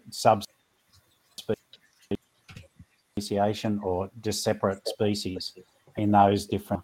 It's uh, that's where I can see it happening more. Well, uh, Myuchelys the the some was called Wollumbinia. Um, uh, we won't get into that now. Um, so possibly differences within that within that range as well. Uh, that's going to come out sometime soon too. Mm. Uh, so yeah, a lot of changes on the board there mm. still, and forever changing. You know. Mm. And what and what's interesting, going back to the long necks of of northern Queensland and stuff, the Rugosa, the in Cann's book, um, I'm sure I'm, I'm, sure you've seen in, in the Rugosa section or the you know Cape Rugosa section, the the drainage there's there's quite a lot of variation moving up the cape, going right till the tip. And there's one turtle I believe on the front page of the Rugosa section in the book where you know that turtle looks a lot like um, animals from PNG, and that turtle looks a lot different to turtles further south in in the Rugosa complex. Um, so whether that might potentially be a siebenrocki or or whatever the, the the correct name is for those southern, southern New Guinea and yeah. um, long necks, but you know, it, I think personally that there's you know a lot of variation in this sort of Gulf in this Cape region um, of Australia for for the Rugosa, and uh, genetically there was a paper done by Arthur Georges, I believe one of his students, um, uh, that looked at the genetic differences and you know percentage percentage differences and things like that. And I don't fully understand a lot of that, but there are quite distinct differences and quite distinct groupings of um, you know different drainages and, and and such that you know genetically they might be might be you know distinct to some degree like they are distinct to some degree. Is that enough? Uh, something I don't I don't really know. Um, but um, but yeah, it's it's interesting something I'm gonna I'm gonna read it read about uh, in the future. Um, a lot of yeah. unknowns in the tropical north of Australia.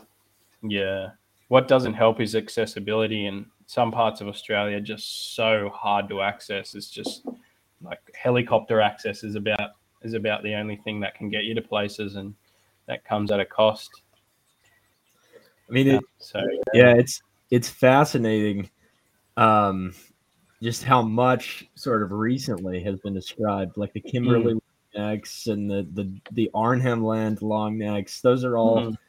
pretty recent, and it yeah. it's I feel like something interesting. Like I'm not taxonomy i think could get overly petty sometimes and, and mm. a lot mm. of times it becomes personal attacks and kind of mm. we start to lose focus of what we're trying to really do here and i think that we're sort of looking at a snapshot of an organism at this moment in time so for species i think we need to look at all the characters we can sort of wait morphology genetics and then sort of is this thing millions of years kind of diverged from other things but Mm. There's also something to be said for things that are just kind of minorly different, and and mm. we those are on their own kind of trajectories uh, evolutionarily, and I think we should mm. preserve that. Um, classification wise, I'm not maybe sometimes it shouldn't be species, but some or other level. But then you get to to if it's not a species, then funding and government protection tends to be kind of limited, and and it's easier just to name something as kind of a unit. It's kind of a, mm-hmm. a, question of how much do we divide things because you could just mm. consistently sort of divide it down. Um, but yeah, I mean, and, and I think there's this running idea that genetics is just like sort of, I guess, uh, more important than morphology or something, but that's just not the case. I mean, a lot of mm. people seem like it's a more complex process maybe to get the results, but morphology is when when used, I think, correctly and looked at really sort of um, uh, in a detailed manner can be just as, mm. if not more, informative to tell you sort of the level of uh, sort of how different something is. Uh, mm. I think it's where it's where division comes up now because of the way people approach turtles. I mean, we've come to it from you know. picking one up off the road, you know, like uh, 20 years ago or something like that. I shouldn't say that because it's illegal to do that. But um, you, oh, you told the secret, damn it. Um, but he, uh, but they just, um, yeah, is that sirens I hear? Yeah. Um, they, they, they said they, the, um, uh, the way people approach it. So we've always seen things in the wild, growing up in captivity, whatever. We've always been in rivers. I used to go when I was younger than Terence, I would go surfing on holidays or surfing every day down the beach. We're not far from the beach now. I go on a holiday, we go to a river, so we're around turtles all the time. We never go to the beach. There's too many people. So there's so that um, uh, we see things from that aspect. Well, well, Terence is seeing things from a scientific point of view now, or getting that way. But um, yeah, that it's I can understand both sides, uh, but they don't seem people don't seem to be able to work together with it that often, unfortunately. So it's And both very essential in the uh, you know taxonomy. Mm. But yeah, some people don't. We we the genetics understand that much, but I just accept what I hear, Mm. and then what I hear from those some people is I don't. I wonder if they're listening to what. Yeah.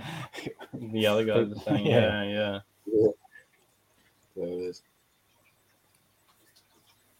Yeah, I think, I interrupted, mate. No, no, I mean, I think that. Oh, Jack, you're going.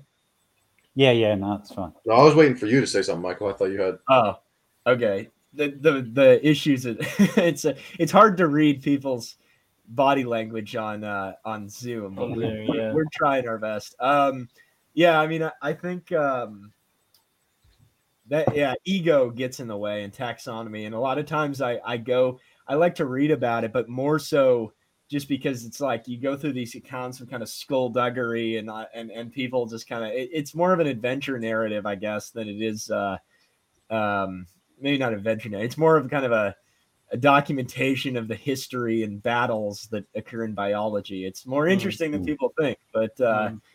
in terms of like yeah, I think genetics maybe gets this whole it's like more complex than just looking at something and we think that a lot of people think oh it must be more informative but realistically when you're doing genetics you're just kind of looking at more characters because each sort of base pair you look at is something that's kind of informative in terms of making a taxonomic decision. But you're only getting a snapshot of, of an, a process that might not be visible at the surface of the, the organism but you don't really know what you're looking at in terms of how it's manifested physically. And and realistically when you look at morphology you are you're looking at kind of a catalog of the genetic history just in all these different areas Mm. so i think in in in terms of like making decisions based off a few characters that can be kind of tough because when do those characters arise becomes the question but if you have 200 300 plus different little minute details that hold statistically over a population i think that there's room there to say with pretty high confidence that genetically that's going to be reflected if we Mm. could access the whole genome Mm. versus just kind of segments because we still are hmm. sort of in infancy maybe not infancy but still kind of limited i think in, in our ability to make inference. But it's one of the biggest questions i guess in the the 21st century is like on science magazine they've got a hundred questions that we need to answer in biology and what is a species is one of them. Like you wouldn't expect that to be That's something but really it hard is. To Yeah. Yeah, and we can we can see that sort of stuff being you know played out in the say uh, Elseya in Australia, the um, Elseya lavarackorum that are now Elseya uniros, um, as a result of you know looking at uh, you know techniques that um, Josephini had, had uh, has developed, but like computer techniques, looking at you know the scoot school eye and how that relates and how you know angle how things line up and the angles of things and and you know looking at their ratios compared to uh, looking at fossil ratios of things um, under sort of special technology and comparing that to you know alive specimens now and and and you know there's no no real genetic basis to any of that but you're looking at at, at these at these fossils that are however however old they are 50,000. 50,000 years old, uh, 50,000 year old fossils, and, and as a result are able to differentiate the current species today. You know, um, it's uh, it's interesting. Hmm.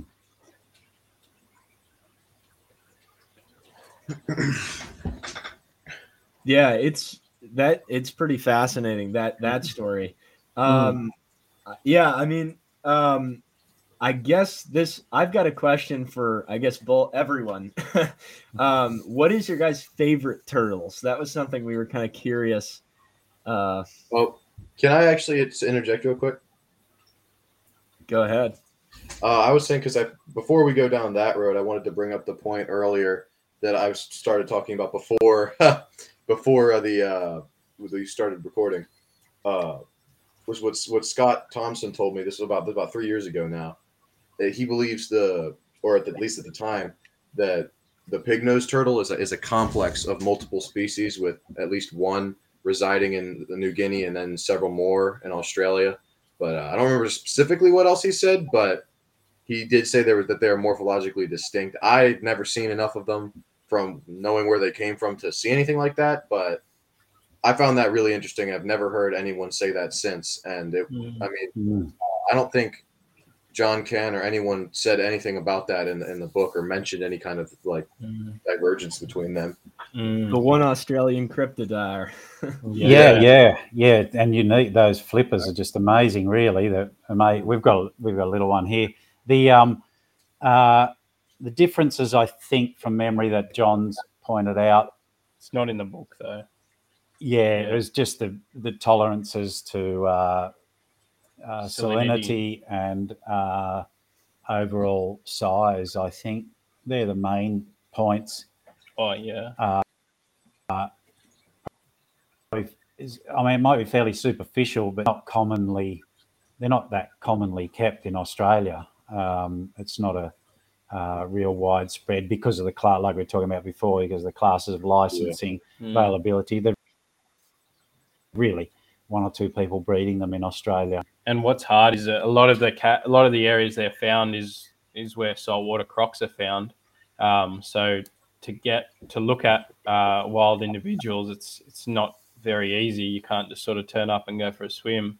Um, uh, so you know you need to you need to have permissions to go and catch things and and uh, be affiliated most of the time be affiliated with a group or a body. yeah. You know, uh, a target. Um, do some of that work. Um, yeah. Um, it might be his his his his one of his projects at the moment. So um, yeah, it'll be interesting. I I, I you know want to know uh, about them and yeah, it'd be interesting to see what comes of it. But uh, but yeah, even I'm even within the size. Yeah, mm. yeah, yeah. Even within like if size is factor. Yeah. Then uh, I mean, I've seen pictures of some from New Guinea that are absolutely huge, and uh, I, I don't know if it's just the ones there, but I mean, they're off, it's often cited they can be over 24 inches in carapace length. So, I mean, they can be a big turtle. And yeah. uh, most of the captive ones I've seen aren't really anywhere near that. They're more like 15 inches or so. Yeah, yeah, yeah, yeah. They're crazy too. The the video did then I think was it David At- Attenborough maybe. They yeah. That I I think that was sped up, but they they poured water on the eggs and immediately they hatched. I oh, think it was yeah. sped up over time, but it's still kind of a cool that they've kind of yeah. adapted to. Yeah. yeah, they just get to that. They their trigger Oh, I assume the same in, in PNG as being oxygen staff to trigger the uh, to trigger the hatching. It's amazing. Yeah, there's a there is a there is a bit of footage circling around um, of, of I think Cairns Cairns, Mar- yeah, Cairns Marine, Marine. Cairns Marine. They they bred some and and they just plonked an egg into the water, and as soon as it just plonked in the water, it started hatching and coming out, and it swam out. It was uh it was amazing. Just awesome. Huh last jar. Should share that. Um, I get so I'm actually that the hat the water uh I guess diapause and hatching that brings up a question. I know um I think you guys have I think it's um it's uh the uh well not a blonde any is it a blonde yeah northern long necks rugosa oh yeah um, they they've been reported to nest underwater, right? Have you guys ever seen that with yours, or is that just kind of a? I, I think is I think um, no, we haven't seen it. They haven't, but they're not old enough yet. This is our biggest girl. Oh, there the, you go. This is Kurrichalpongo. This is the Darwin, which we, I mean, I just still say to Terence, the rugosa. You know, I still say that because we're so used to it. But um, these are my favourite long neck species, by the way. They're they're just they're a lot of character, scratching bastards of things. I don't know, you know, like geez, those claws are just savage. Mm. Um, but they are they're very curious, very tough turtles. These are the ones that uh, Indigenous people in not tropical northern Australia uh, seek out for food. Quite often, they're quite a meaty sort of a thing too. But um, uh, yeah, I haven't seen. We haven't seen ours aren't old enough, but other friends of ours who've bred them in captivity have found that, uh, like the diapause, well, even with much less of the diapause, they still hatch. I, I wonder, uh, how do I express this properly? I wonder sometimes if those uh, environmental triggers, the thing, like if that's the more recent years, and they still they still can uh, they still can lay on land because they lay in in the water. These guys, uh, and the eggs will hatch again with that uh, that oxygen deprivation. The eggs will hatch supposedly wet season. That's what I I know of, but some of the people in captivity don't uh, put the eggs, the adults or the eggs through that, give them the opportunity to that thing in the final stages of incubation. Mm. So that inundation. So, uh, and they still seem to be okay. So I, you know, I one thing because it's what happens, but they don't necessarily have to do it. Yeah. Um, I'm not using all the correct words here, Yeah. but that's a lot, a, a lot of the time as well in in in, in incubate in captivity we have incubators and we're taking so much variability out and that variability might be something that slows down development in in, in wild eggs um, in these regions you know. If they've got if they've had a, a had a diapause at the start of uh, of of development um, does that does that then or and does other does other you know conditions you know the the diurnal sort of temperature changes within the within the changes you know what what like what type of soil really fine silty soil that gets rock hard you know how much does heat penetrate through that? You know all these things perhaps a mechanism to account for these things is slow development and slow growth. And just having that slow growth across this period is beneficial and then and then the wet season uh, the next wet season comes the trigger and you know they hatch out. Um, yeah it's it, it, it, it they seem to have you know they seem to be able to hatch at, under di- very quite variable conditions you know with a diapause without a diapause at the start um, but yeah when it comes to them laying most most of what i've seen has been you know underwater underwater laying um, but uh with with the hatching too. The that the that you know like with the piggies or fly rivers, the where the the eggs are they'll, they'll only hatch uh, when they're oxygen starved due to inundation. A lot of it, possibly with these guys and the areas they live, I, I you know I'm not refuting what people say, but the but is it just purely because when it rains, that's the only time they can get out? Like Terence is saying, that silty, muddy layer is rock hard in in in the off season when it's not the wet season in the dry. So, oh, here's the rain. We hatch. We can get out. We can get out now. So they might still be able to do that mm, uh, if they don't have that. You know, if they don't have that. Uh, you know that silty layer. yeah You know, they they might still. Uh, they might hatch. yeah Uh, they might start hatch. Yeah, I don't know. It's it's hard you need to know. to yeah you need to a lot to learn still. how they you know whether they hatch and just sit in that in that chamber that soil's too hard and and they just wait for the wet season or try to coincide do the eggs just sit in like a state of develop like almost completion and just wait for the for the rain you know and We're supposed to be answering questions, and we're just asking them now. No, I mean, I, It's a great discussion. because Yeah, yeah, I feel like a lot of unknowns still um mm, We can learn a lot from the Indigenous people in Northern Australia. That's um, that avenue of uh, investigation is something that John does well. He spent a lot of time with people um, up there.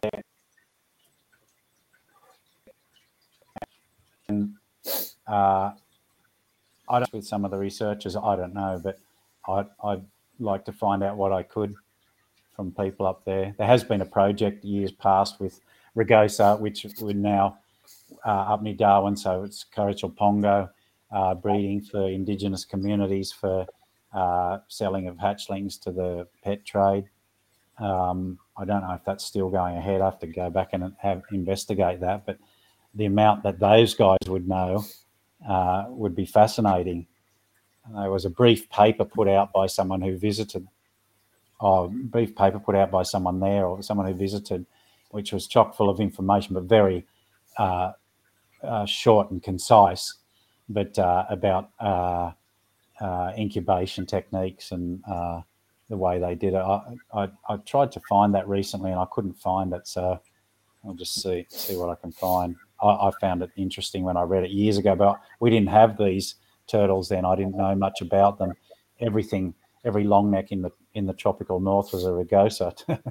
you know, yeah. uh, uh, so recently, yeah. yeah, that was years ago. We're always learning. Well, we're back to that classic. we're back now. Can't escape it. That's interesting. So they were doing were what were the project with the Kurrichalpongo and so they were it was like community involved and mm. they'd have certain a, a number of them they go sell to the pet trade and then others they introduce or what what was that I don't know the outcomes of it. I didn't really. I was more interested in just the incubation techniques and what was happening and how they they were getting. They would know a lot because I think they were they're, they're allowed to catch uh, from the wild. Um, so they were they were catching uh, or catching female, fem, uh, gravid females and inducing, uh, and sometimes they were just finding nests. I think so. It wasn't captive bred, so to speak. So and then uh, you know exempt from a lot of permissions that you or I would have to get if we were doing that sort of thing. But it was a great. I think it was a great for them uh, to make. Uh, you know, for, for income mm. and and something that they know a lot about. A species turtles are very important to the Indigenous Australians, and uh, they they knew a lot about them, and it was something they were working with that was familiar to them. So, yeah, it was a good project, I believe. I really don't know much more about what happened to it. Mm. And it's interesting. I think from memory, the there were there were photographs in from that paper of of Pongo that look a lot different to the ones we have, which would have been, you know, over from originally from around the Darwin area, I gather. Um, and you know, even in the Kurrichalpongo description, um, they they sort of state state that there are there are a few groupings that are that are quite that are distinct. You know, especially as you're starting to move east towards Arnhem Land. Um, um, yeah, and so you know, even even though we we you know there's such such small things uh, uh, are used to speciate like Curaçao from Rugosa, for example, with the Rugosa, they're still different. It's it's that distinction of how, how you see it versus how valid that distinction is or how strong that is.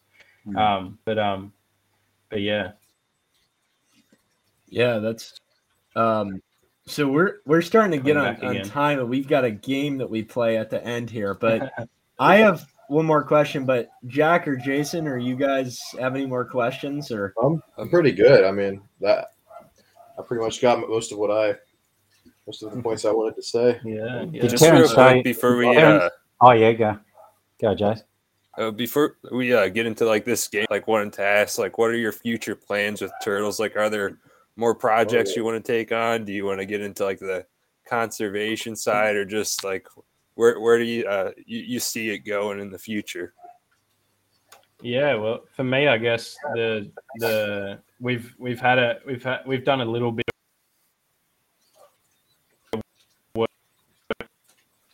with a few scientists up at up at a university and they've sort of expressed interest in me working with them possibly in the future on what I don't know. Um, but yeah, uh, th- there's an option of going down that route potentially. But um, after doing this masters, I've I've considering or I'm, I'm, I'm thinking about a little bit harder. But uh, but um, but yeah, I mean, when it when it comes to turtles in Australia, kind of kind of kind of get sick of arguments happening with a lot of things, and I and I I kind of just want to be you know whether it be helping you know looking at new species potentially or or you know hu- like helping with husbandry or breeding of of of endangered species, whatever it may be. I want it to sort of be in an environment where everyone can be in, involved or helping or provide input. Um, because a lot of the time people pick a side or they pick an avenue and they want to, you know, they def- they get defensive and you know that's and they don't want anyone else to have anything to do with it. But you know that's sort of where issues arise or issues always arise and and you know it, it'd be good to sort of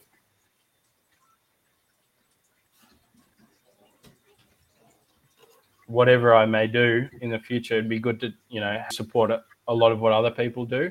Um, to know exactly what I'm going to do is, is is a bit unknown. It, I guess it's uh, it's definitely I'm definitely going to help turtles, whether that be in my own time or as um, we just yeah. we enjoy keeping things here. That it's always a thrill. The conservation, a government, all the conservation project, government run project. Um, some privately run things that get permissions, but um, we see uh, we, people like us, like myself, particularly with a, I'm a greenkeeper, you know, looking after golf courses and things like that. That's what I. Um, so I've got no occasion. They don't really. They're not really the slightest bit interested in what people like us say. Where I know with you guys over there, there'd be people involved in conservation projects who have no formal qualification. That your knowledge is used. It's not seen like that here, really. There's we know a, a bunch of people here in Australia who are very, very experienced with uh, the turtles, their behaviour, uh, mostly captive environments. When we see some of the things with the um, uh, breeding projects, uh, I think they they might not be doing things really wrong, but they could do it a lot better. And letting them know they're not interested. So conservation wise, we can't do anything. I can't do it. Terran's got potential to be involved. They're not. ta- they're not taking greenkeepers in most of the government projects, unfortunately. So I just we just carry on with our. You know, it's gathering knowledge is good fun. yeah. Um, seeing things with the, you know, no one can stop us going and having a snorkel and catching things in the wild and observing them, filming them, and that's that's around you. Get that feeling, think, oh yeah, come on, let's go. uh, it's summer here, and it's been busy and COVID Yeah, shut down, so. I haven't been able to do these things. Uh, go out to rivers and have these trips, but there's um, yeah, it's our system works a little bit different to yours over there, and it's a little harder to just get into conservation here. Yeah. they don't let you. They don't. Yeah. They don't let you. Yeah. Licensing won't let you. Quite simply. There's there's been a big issue. Um, uh, purvisi, um, particularly in in Queensland, where in their native New South Wales, a system in New South Wales, and they've only been allowed to be kept in captivity in Queensland and Victoria and South Australia. I think Yeah. just three of uh, Australia states, but not in New South Wales. And and you know, upon contacting to to to acquire uh, captive individuals, they just we always get met with yeah, no New South Wales. New South, endemic yeah. species. When, when we contact New South Wales to you know ask about about them, they they just say you know you'll never be allowed to keep them. Yeah, that that's Never allowed to. You're never allowed to have them, uh, etc. Keep them as well, and there's they're considered endangered in the wild. And you know these are people that keep the turtles and who have a passion for them. About the only people truly, truly would care about these animals, you know, spend their own these animals. We know a lot of people that have helped animals that only do it on paid time. Um, you know, and and you know these people are being told to freeze eggs and and never breed these animals again in captivity, and it's just the the, the mindset in Australia when it comes from from government groups or overarching bodies is, I think, a bit of fear, and they just go, oh, that's oh, we can't allow people to keep this endangered animal. It's going to cause issues. It's going to, you know, all these issues are going to splinter off from it, and and I think it's it, it's been shown in many cases that's that that having that thing is perhaps detrimental. A lot of blanket rules and yeah. unwillingness to change old things, and it's funny with that thing. Very quickly, I know we have to go. It's only it's only early afternoon for us here. You guys are probably falling asleep, but um, the uh, um, we've Terence's my wife is Indian. Terence is half Indian. That's why we look so similar. um, but he, uh, um, we have interest in turtles in India too, which is just, just like another world. That's just um, we, oh, our trips to India. Uh, we've seen turtles there, but they're the only they're only allowed to keep uh, non-endemic, non-native species. Yeah. In uh, in India, it's bizarre, you know. So they're allowed to have rare species there. So a little bit like that with the purvisi in New South Wales. That's what made me think of it anyway. Mm. right on, uh, Michael. Do you have like the uh, things set up for like the little like closing game that we do, or yeah, are you having trouble with that? No, I'll get it set up now. But that, I mean, that's a good note to end on, I think. And I've still got tons of questions. I think we've all got questions. We'll have to at some point have you guys back on because just yeah, it's just been amazing. Um, it's just been awesome. And we'll, uh, we'll get we'll get the other half of the turtles out then. Yeah, yeah. and we've got we've got some kind of bureaucracy here in terms of getting in the way of conservation, but it certainly seems like Australia's also got kind of similar a similar deal. Um, so we do a little game at the end here um, where it's it's a trivia game. I guess I can explain this. Um, and we we have a name a random name generator and so we spin it once and the first person that gets picked um, they get to come up with five questions related to turtles in two minutes and then we spin the wheel one more time and the second person that gets picked has to answer those five questions and and kind of the, the rules here are that you can't pick something that's like way out of the ballpark that nobody's going to know but kind of just go and try to pick some obscure stuff. So if you guys want to uh, participate in this, uh, we're Are all we one person or two people. Uh, you could, uh, you guys could team up, or you guys could do two. I mean, uh, it, would, it would make sense. I mean, they could if they did two. That might make sense because normally it'd be five people because uh, Ken's not here. That's the only thing. Uh, That would a little father versus son duel. that might he tells me what to do now. I used to tell him what to do with turtles. Now he comes home and tells me he doesn't live next to university, so yeah. he comes home and says, "Dad, did you do this? Dad, did you do that? Yeah, why did you do this? Why did you do that?" Uh, yeah, I, guess we could. Okay, so you guys will be a team, and then uh, we're all we're all single here. So you guys want to participate? Yeah, yeah, yeah. All right, cool. Um, I'll pull up the the name generator, um, and I'll share my screen so you guys know that I'm not. That this is not just random. Uh, let me get rigged here. So I could definitely so we've had some good duels in the past. Um, but let me get this window. Hopefully, I can do this. I should be able to. Uh, some questions. Yeah. Okay. Huh. Yeah, that. I gotta yeah, grab that, mine here. I'll look up. I'll look up the answers. Uh, can everyone all, see my we, screen? We all. I think have, we all have that book. So like. Yeah, we all have okay, let's let's let's keep it Australian turtle related. How about that? Yeah, yeah, there's a that that makes that makes that would make me pretty vulnerable because there's big gaps in my knowledge when it comes to a lot of like I, I know a lot about third parts, but then a lot of it is just like. Why? What do you have mostly, yeah, Jack?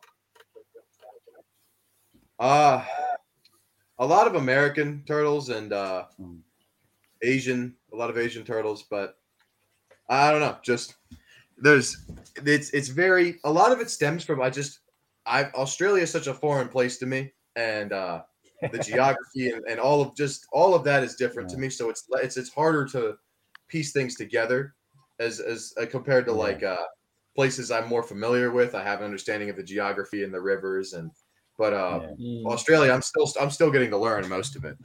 I've, Yeah, I've never even in been. My, my dad was there a couple years ago, but he was in, but Yeah. Cool. Oh, okay. Can You'll you guys have see to my come. s- uh, screen? Can see you. I'd love to at some point. You see the wheel? Yeah, yeah. Please No, all- can't, can't Um, see the wheel. But we I trust guess. you. Just get a pen, Okay, write the okay. names down, and stab it on the page, and we trust you. He's good. I'll let me try one more time. I don't know if it's gonna work. Uh, can is the wheel up now? No, Nah. All right, that's not gonna. Okay, so well, you guys have no option. You're gonna have to. You're gonna have to trust me on it. Well, here, how about this? why don't you three think up some questions in the five in the time, and we'll Really? try and answer it. That could be fun, something a bit different. We could Yeah. Hey, Michael, uh, we we could just we if we want to sneakily. You want to do that? questions, All we can just- we can text Yeah, them. We'll good. whisper We to can each text other. Works So what, what's going on? Are we just a little like uh, United States versus Australia uh, turtle trivia. Yeah. okay? Yeah. Okay, I like that. It'd be. It's not like cricket. You guys probably You don't mean like, know what uh, cricket is. We each question each other. Like you guys question us on something, and we question you on something. Like that could work. Five questions each way, but we go. We start with we rotate every every time. yeah. A little volley going. Yeah. Yeah. Yeah. I like I like the sound of that. It's a duel. One sec, we got to get a little music going. I think. Need to think of Um, questions. Yeah. I think in general. All right. Can we all hear it? There's the music. Thinking All right, wait. Let's. I got to get two minutes. We got two minutes to think some stuff up.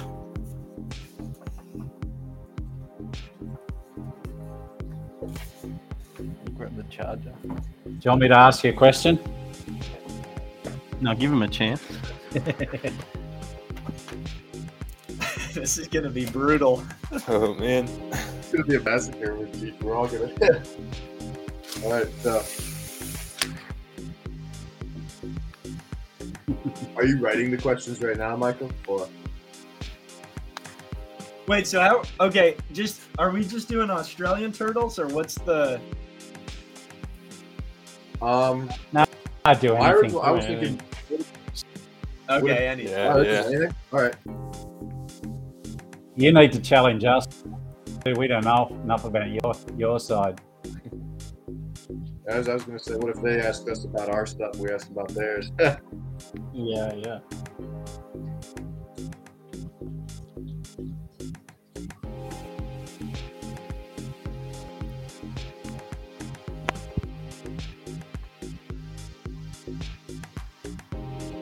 I've got a two minute timer. We're at one minute now, so one more minute, I guess.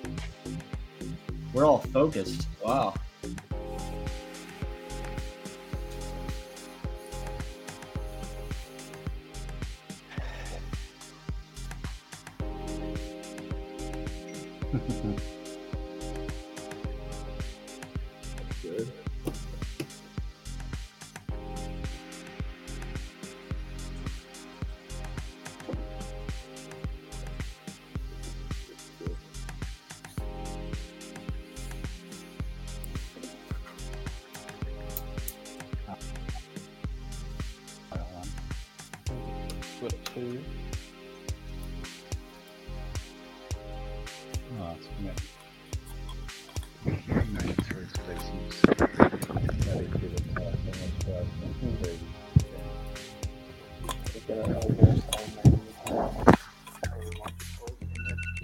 All right, that's time. Yeah, that's good. Are we all good? We got five questions, I guess, or So, how are we gonna do this, Jack? J? Are we all kind of on a U.S. U.S. versus Australia? Yeah, was, Michael, did you come up with uh how many questions did you get? I have three because I figured we'd trade off. Yeah, I put one in the uh, the group chat, so whoever like wants to read them off, Jack and Michael have access to it. Jason, You're lucky I don't look Jason. at group chats. I think Jason, you should be the guy that's kind of the. You should read them for us, and then we, I'll get the music stopped. So now, time for battle. Damn it. Let's do it. good thinking music. All right, I sent I sent one to the chat. I think it's pretty good. Okay, Jason, you're. uh, Can you be our designated? Yep, I heard it come through. Right on. Do you want to um, send yours in, Michael's? Oh Uh, yeah, yeah. Sorry, uh, I'm sorry. so by now, I- hopefully Ken. Yeah, I'm not. Hopefully Ken um, is having a, good dinner tonight. Okay, yeah, this is good. Okay. Uh, what? Jack sent. So boys, what are we thinking? I like it. That's yeah. Okay, well, I'm gonna send my.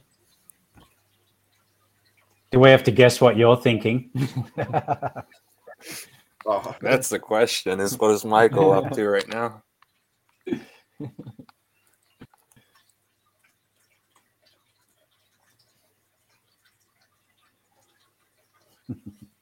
Okay, so that's four, I guess. All right. If we need a fifth, we'll get. All right. So Jason, you should have all my. yeah, Right we on. might have five. Okay, it might work out then. All right. Who's starting us off? I think the guests need to go first. Okay, you go with yours. Uh, okay, what can you guys name three different genera in Australian turtles that exhibit cloacal respiration? Oh, that's a good question. that's a good question. I've got two right off the bat. There's more than three, but we only want three. Okay, can I drop my two and then? Go ahead, Yeah. Michael. Drop your two, Michael. I think. Okay, so the Mary River turtle, Elusor macrurus, and then the Fitzroy River turtle, Rheodytes leukops, which we talked, we spoke about early on. Um, as far as I've got to, I've got a guess. I know, but I, I'll let the other guys think about this one. If I'm trying to think of it right now. Hmm. I'm just I've got a guess based on similarity of appearance. And I'm I'm just trying to think uh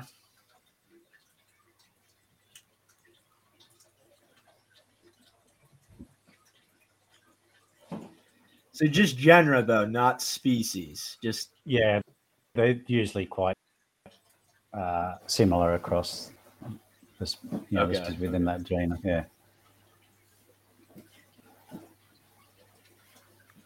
So what two we had so far? Lusor and uh Rheodytes. Leodites. uh would it be in Myuchelys or That's it. There That's one of them. Hey. all right, we got we got All right. I was thinking The uh, the other one is the one is Elseya. If that's what you're Oh man, I So I- I was thinking- white-throated snapper. Yeah, that's what I was been thinking. like the Yeah, first yeah. one. Yeah. yeah, yeah. Gotcha. uh, Jason, you want to? Well done. Yeah. Um, so the first question, uh, what's the genus name for North American map turtles? Whoa. Map turtles. Is that? I'm just yeah. I'm just gonna guess. Grap Graptemys? yeah, Got it. you got it. No. You got it. Is that it? One to one. No way. Yeah. Oh. Yeah. You got it. All right, next one. That was just the first name that popped into my head. Oh. Uh, um, mine's sort of like a two-part, two-parter. But but um, when Chelodina longicollis um, first hats, what color are the hatchlings typically on their when they when they hatch? They they typically two colors. What are those two colors? And then at what age would you say they start to change to their to the colors that are more reflective in adults? Oh, that's another good one. Yeah. Uh, Okay, colors in terms of like. Okay, I yeah, I've got I can Plastron. think of like, colors. yeah, yeah. All right. The first, well, so they're kind of like hint. There's two two colors. they, well, they're kind of black and orange reddish, Yeah, that's it. Yeah. That's it. and then the other question was when does when do they change?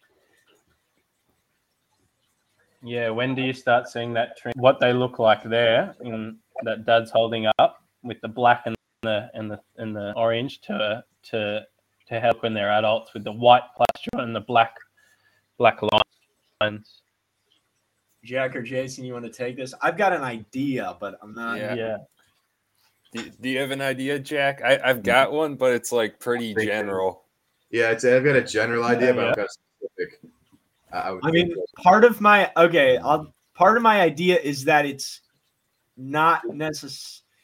My idea is that it is general. I don't know if that makes sense. Here, Jack, how about you exact. take this one then? Since it sounds like a Jack's got it. wait, what? we did. We just we just volunteered you to answer the second part of the question. Hold You the volunteered me to answer. All right. Uh, you put me on the spot, bro.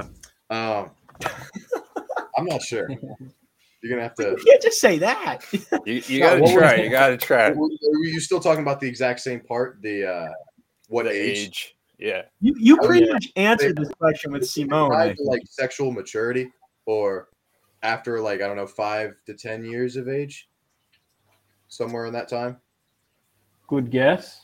Not quite correct, but um, I can actually show you. Okay.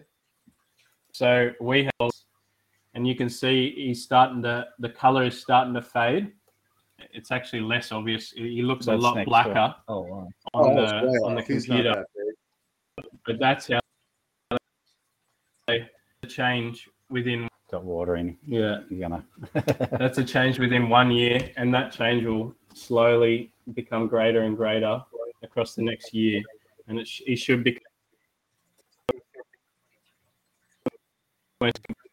completely white within the next, say, year, year old. They start to get that full white plastron with the, the sutures, Black delineation. black delineations. Yeah, right.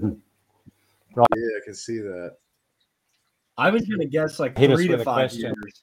That's that's kind of alright. similar. That's kind of similar to the mud turtles over here, like the cool. eastern mud turtles. They have like a bright red, like orange on their plastron, but once they start to grow, it it, it dissipates quickly.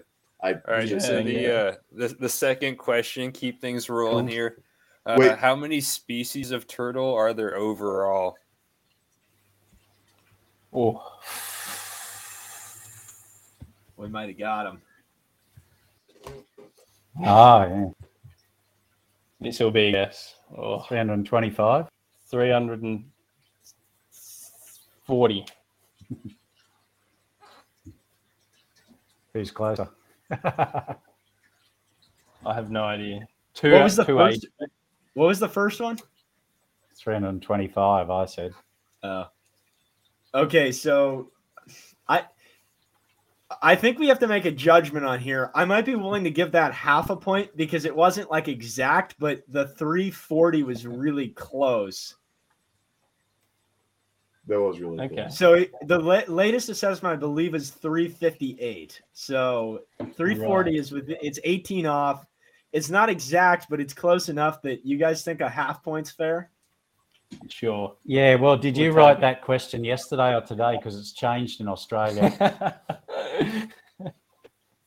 That's actually a good point between uh, within a few. So It might be more. Yeah, three. Yeah. That's a. I'll give a half be point three. for that. All right. Yeah. yeah. Yeah. Cheers. All right. Time for. Um, another one. We're, we're Oh, tied up here. Uh, no, They actually got us um, by half a point, so. no. Well, okay. I I I give ourselves a half because we answered half of the. Yeah, yeah. You can have Okay, half- half gotcha. of. Seems fair. Yeah. All right. Um, I've got one. What is Australia's largest? Uh, is that Chelodina expansa? Got it. All right, Too easy. a- I can I Alright. can tell you the size. it's Four like hundred and eighty millimeters, right? yeah, something like Yeah. is that something like Yeah. it's like or something crazy like it's huge. All right. Sorry? Our uh, our third question for you guys: What's the largest non-marine uh, slash non-tortoise turtle? It's uh, Non-marine. yeah, That's confirmed. It's not. There's one that's. Oh, The Vietnamese. Ah, what's its name? Uh, I'll know it when I hear it. Um, I think we know what you're talking. the yeah, Vietnamese. yeah, I just can't shell. think of the name.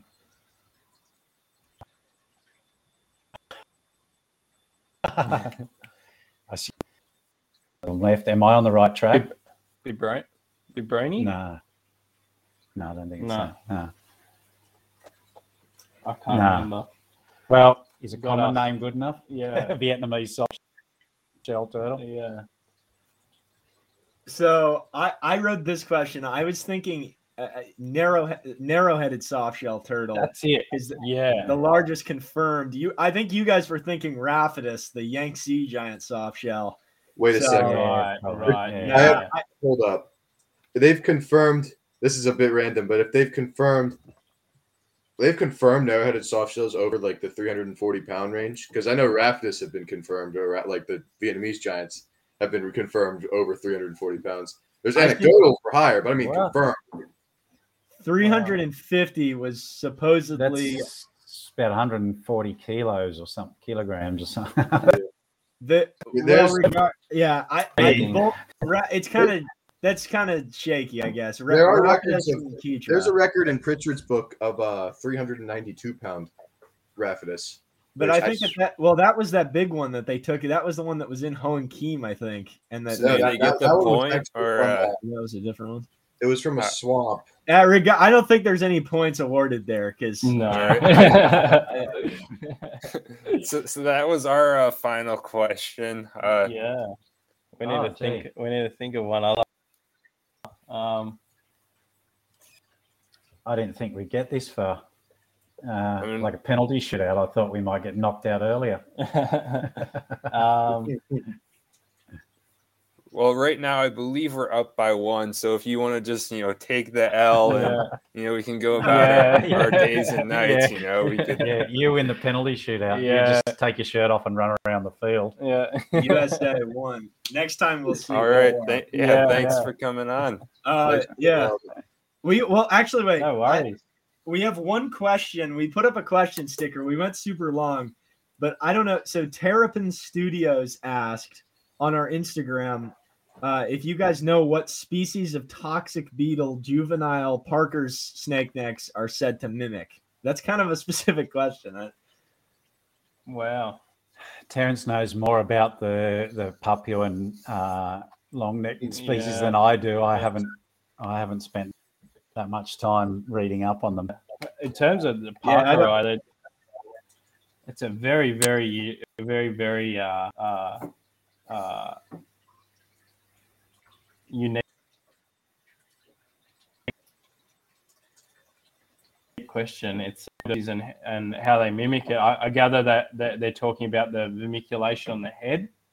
Um, uh, In the look, in, in the, the look, look. Um, but um, but yeah, it's I, I that species of turtle is is amazing. The the, the that one um, uh, the parkeri and and and as I sort of mentioned before that that one turtle in, in John's book uh, in the in the on the rig is um, actually has a quite a bit of vermiculation, a light sort of uh, backing to the head, and I, I've wondered before whether that's whether that's somewhat related to the parkeri up there. But um, but yeah, We'll try and find out. we'll try and find out about this uh, this beetle. Definitely something I can I can read about at university. So um, yeah, we'll have Yeah, to get back to them on that one. It sounds like it's some form of maybe well Batesian mimicry where you have a non-toxic animal mimicking something that's toxic. But yeah, it's a good question. Yeah. uh, from Yeah, yeah, Arab yeah. And- yeah. So that that's something we'll have to answer at a future point. But it's Yeah, it's yeah, stumped all for of us. So uh, Yeah, yeah, yeah, I don't know. Even if they want to send me a message on my Instagram. I'd be happy to follow up. And we'll like we'll you link guys you will. guys. We'll link your Yeah. uh, Instagram and Facebook in the in the description as well, so people have access and know where to contact. Yeah, Yeah. cool. Well, um, cool. I guess I can just wrap us up and uh, but thank you, uh, Andrew and Terence. It's been um, amazing uh, to talk to you guys and just kind of pick your brains on a group of turtles that um, we definitely don't hear as much about, and just to hear about some of this, the updates and I mean, it's it's incredible. So just to get some of this knowledge, uh, I learned a ton. I think I speak for all of us. So um, at some point we'll have to have you guys back on if if you're interested. uh, But this is just amazing. Uh, so thank you If guys you so can much. squeeze in another two, if you can squeeze in another two hours and ten minutes, yeah. Yeah, I mean, it, it- we could go on for I think days. Honestly, it's just been awesome. But I think that it's getting late for these guys, and you guys are on a whole different season. in the morning. Yeah, yeah, you guys are on a whole different season. It's, I forget Yeah. that we're in winter, and that's summer. I think so. get out Um, at work this morning. Oh man. Yeah, it's Terence has got one thing to show you before we go. a, de- a departing Okay. surprise is our Elseya. No. Nice. Oh, there we go. Erwin, Oh, we, didn't even yeah. have, we didn't even have time to talk about. God dang. we didn't. I know. Wow, Not enough uh, hours in the the day, I skull of them. guess. Yeah. I've you seen can the, see that. the skull of one, but We've had this one since baby too. It's uh, been living outside You can see for that quite a few years now now. the head is slowly turning white. That's Female. awesome. Yeah. that's fast. That's amazing. And I guess McCord, Bill, Bill McCord probably has one, but or has one, but yeah. that's maybe the only one here. I don't know. That's that's amazing. Yeah. That that's a whole story, but um, I think we'll have to talk about that another time. But it's just been awesome. Thank you guys for coming on, and I'm sure Thanks it's for so- taking talk like that it. two hours Yeah, and thank 12 you. minutes Yeah, out of your you. day to That was talk awesome. turtles with us. Happily. It was Yeah. worth missing the Super Bowl. I think I speak on all of our. Yeah, I agree with that. yeah. we think so too. all right. Thank Thanks, you guys. Thank you. Thanks. Take care. Yeah. See. See you soon. Bye. Bye.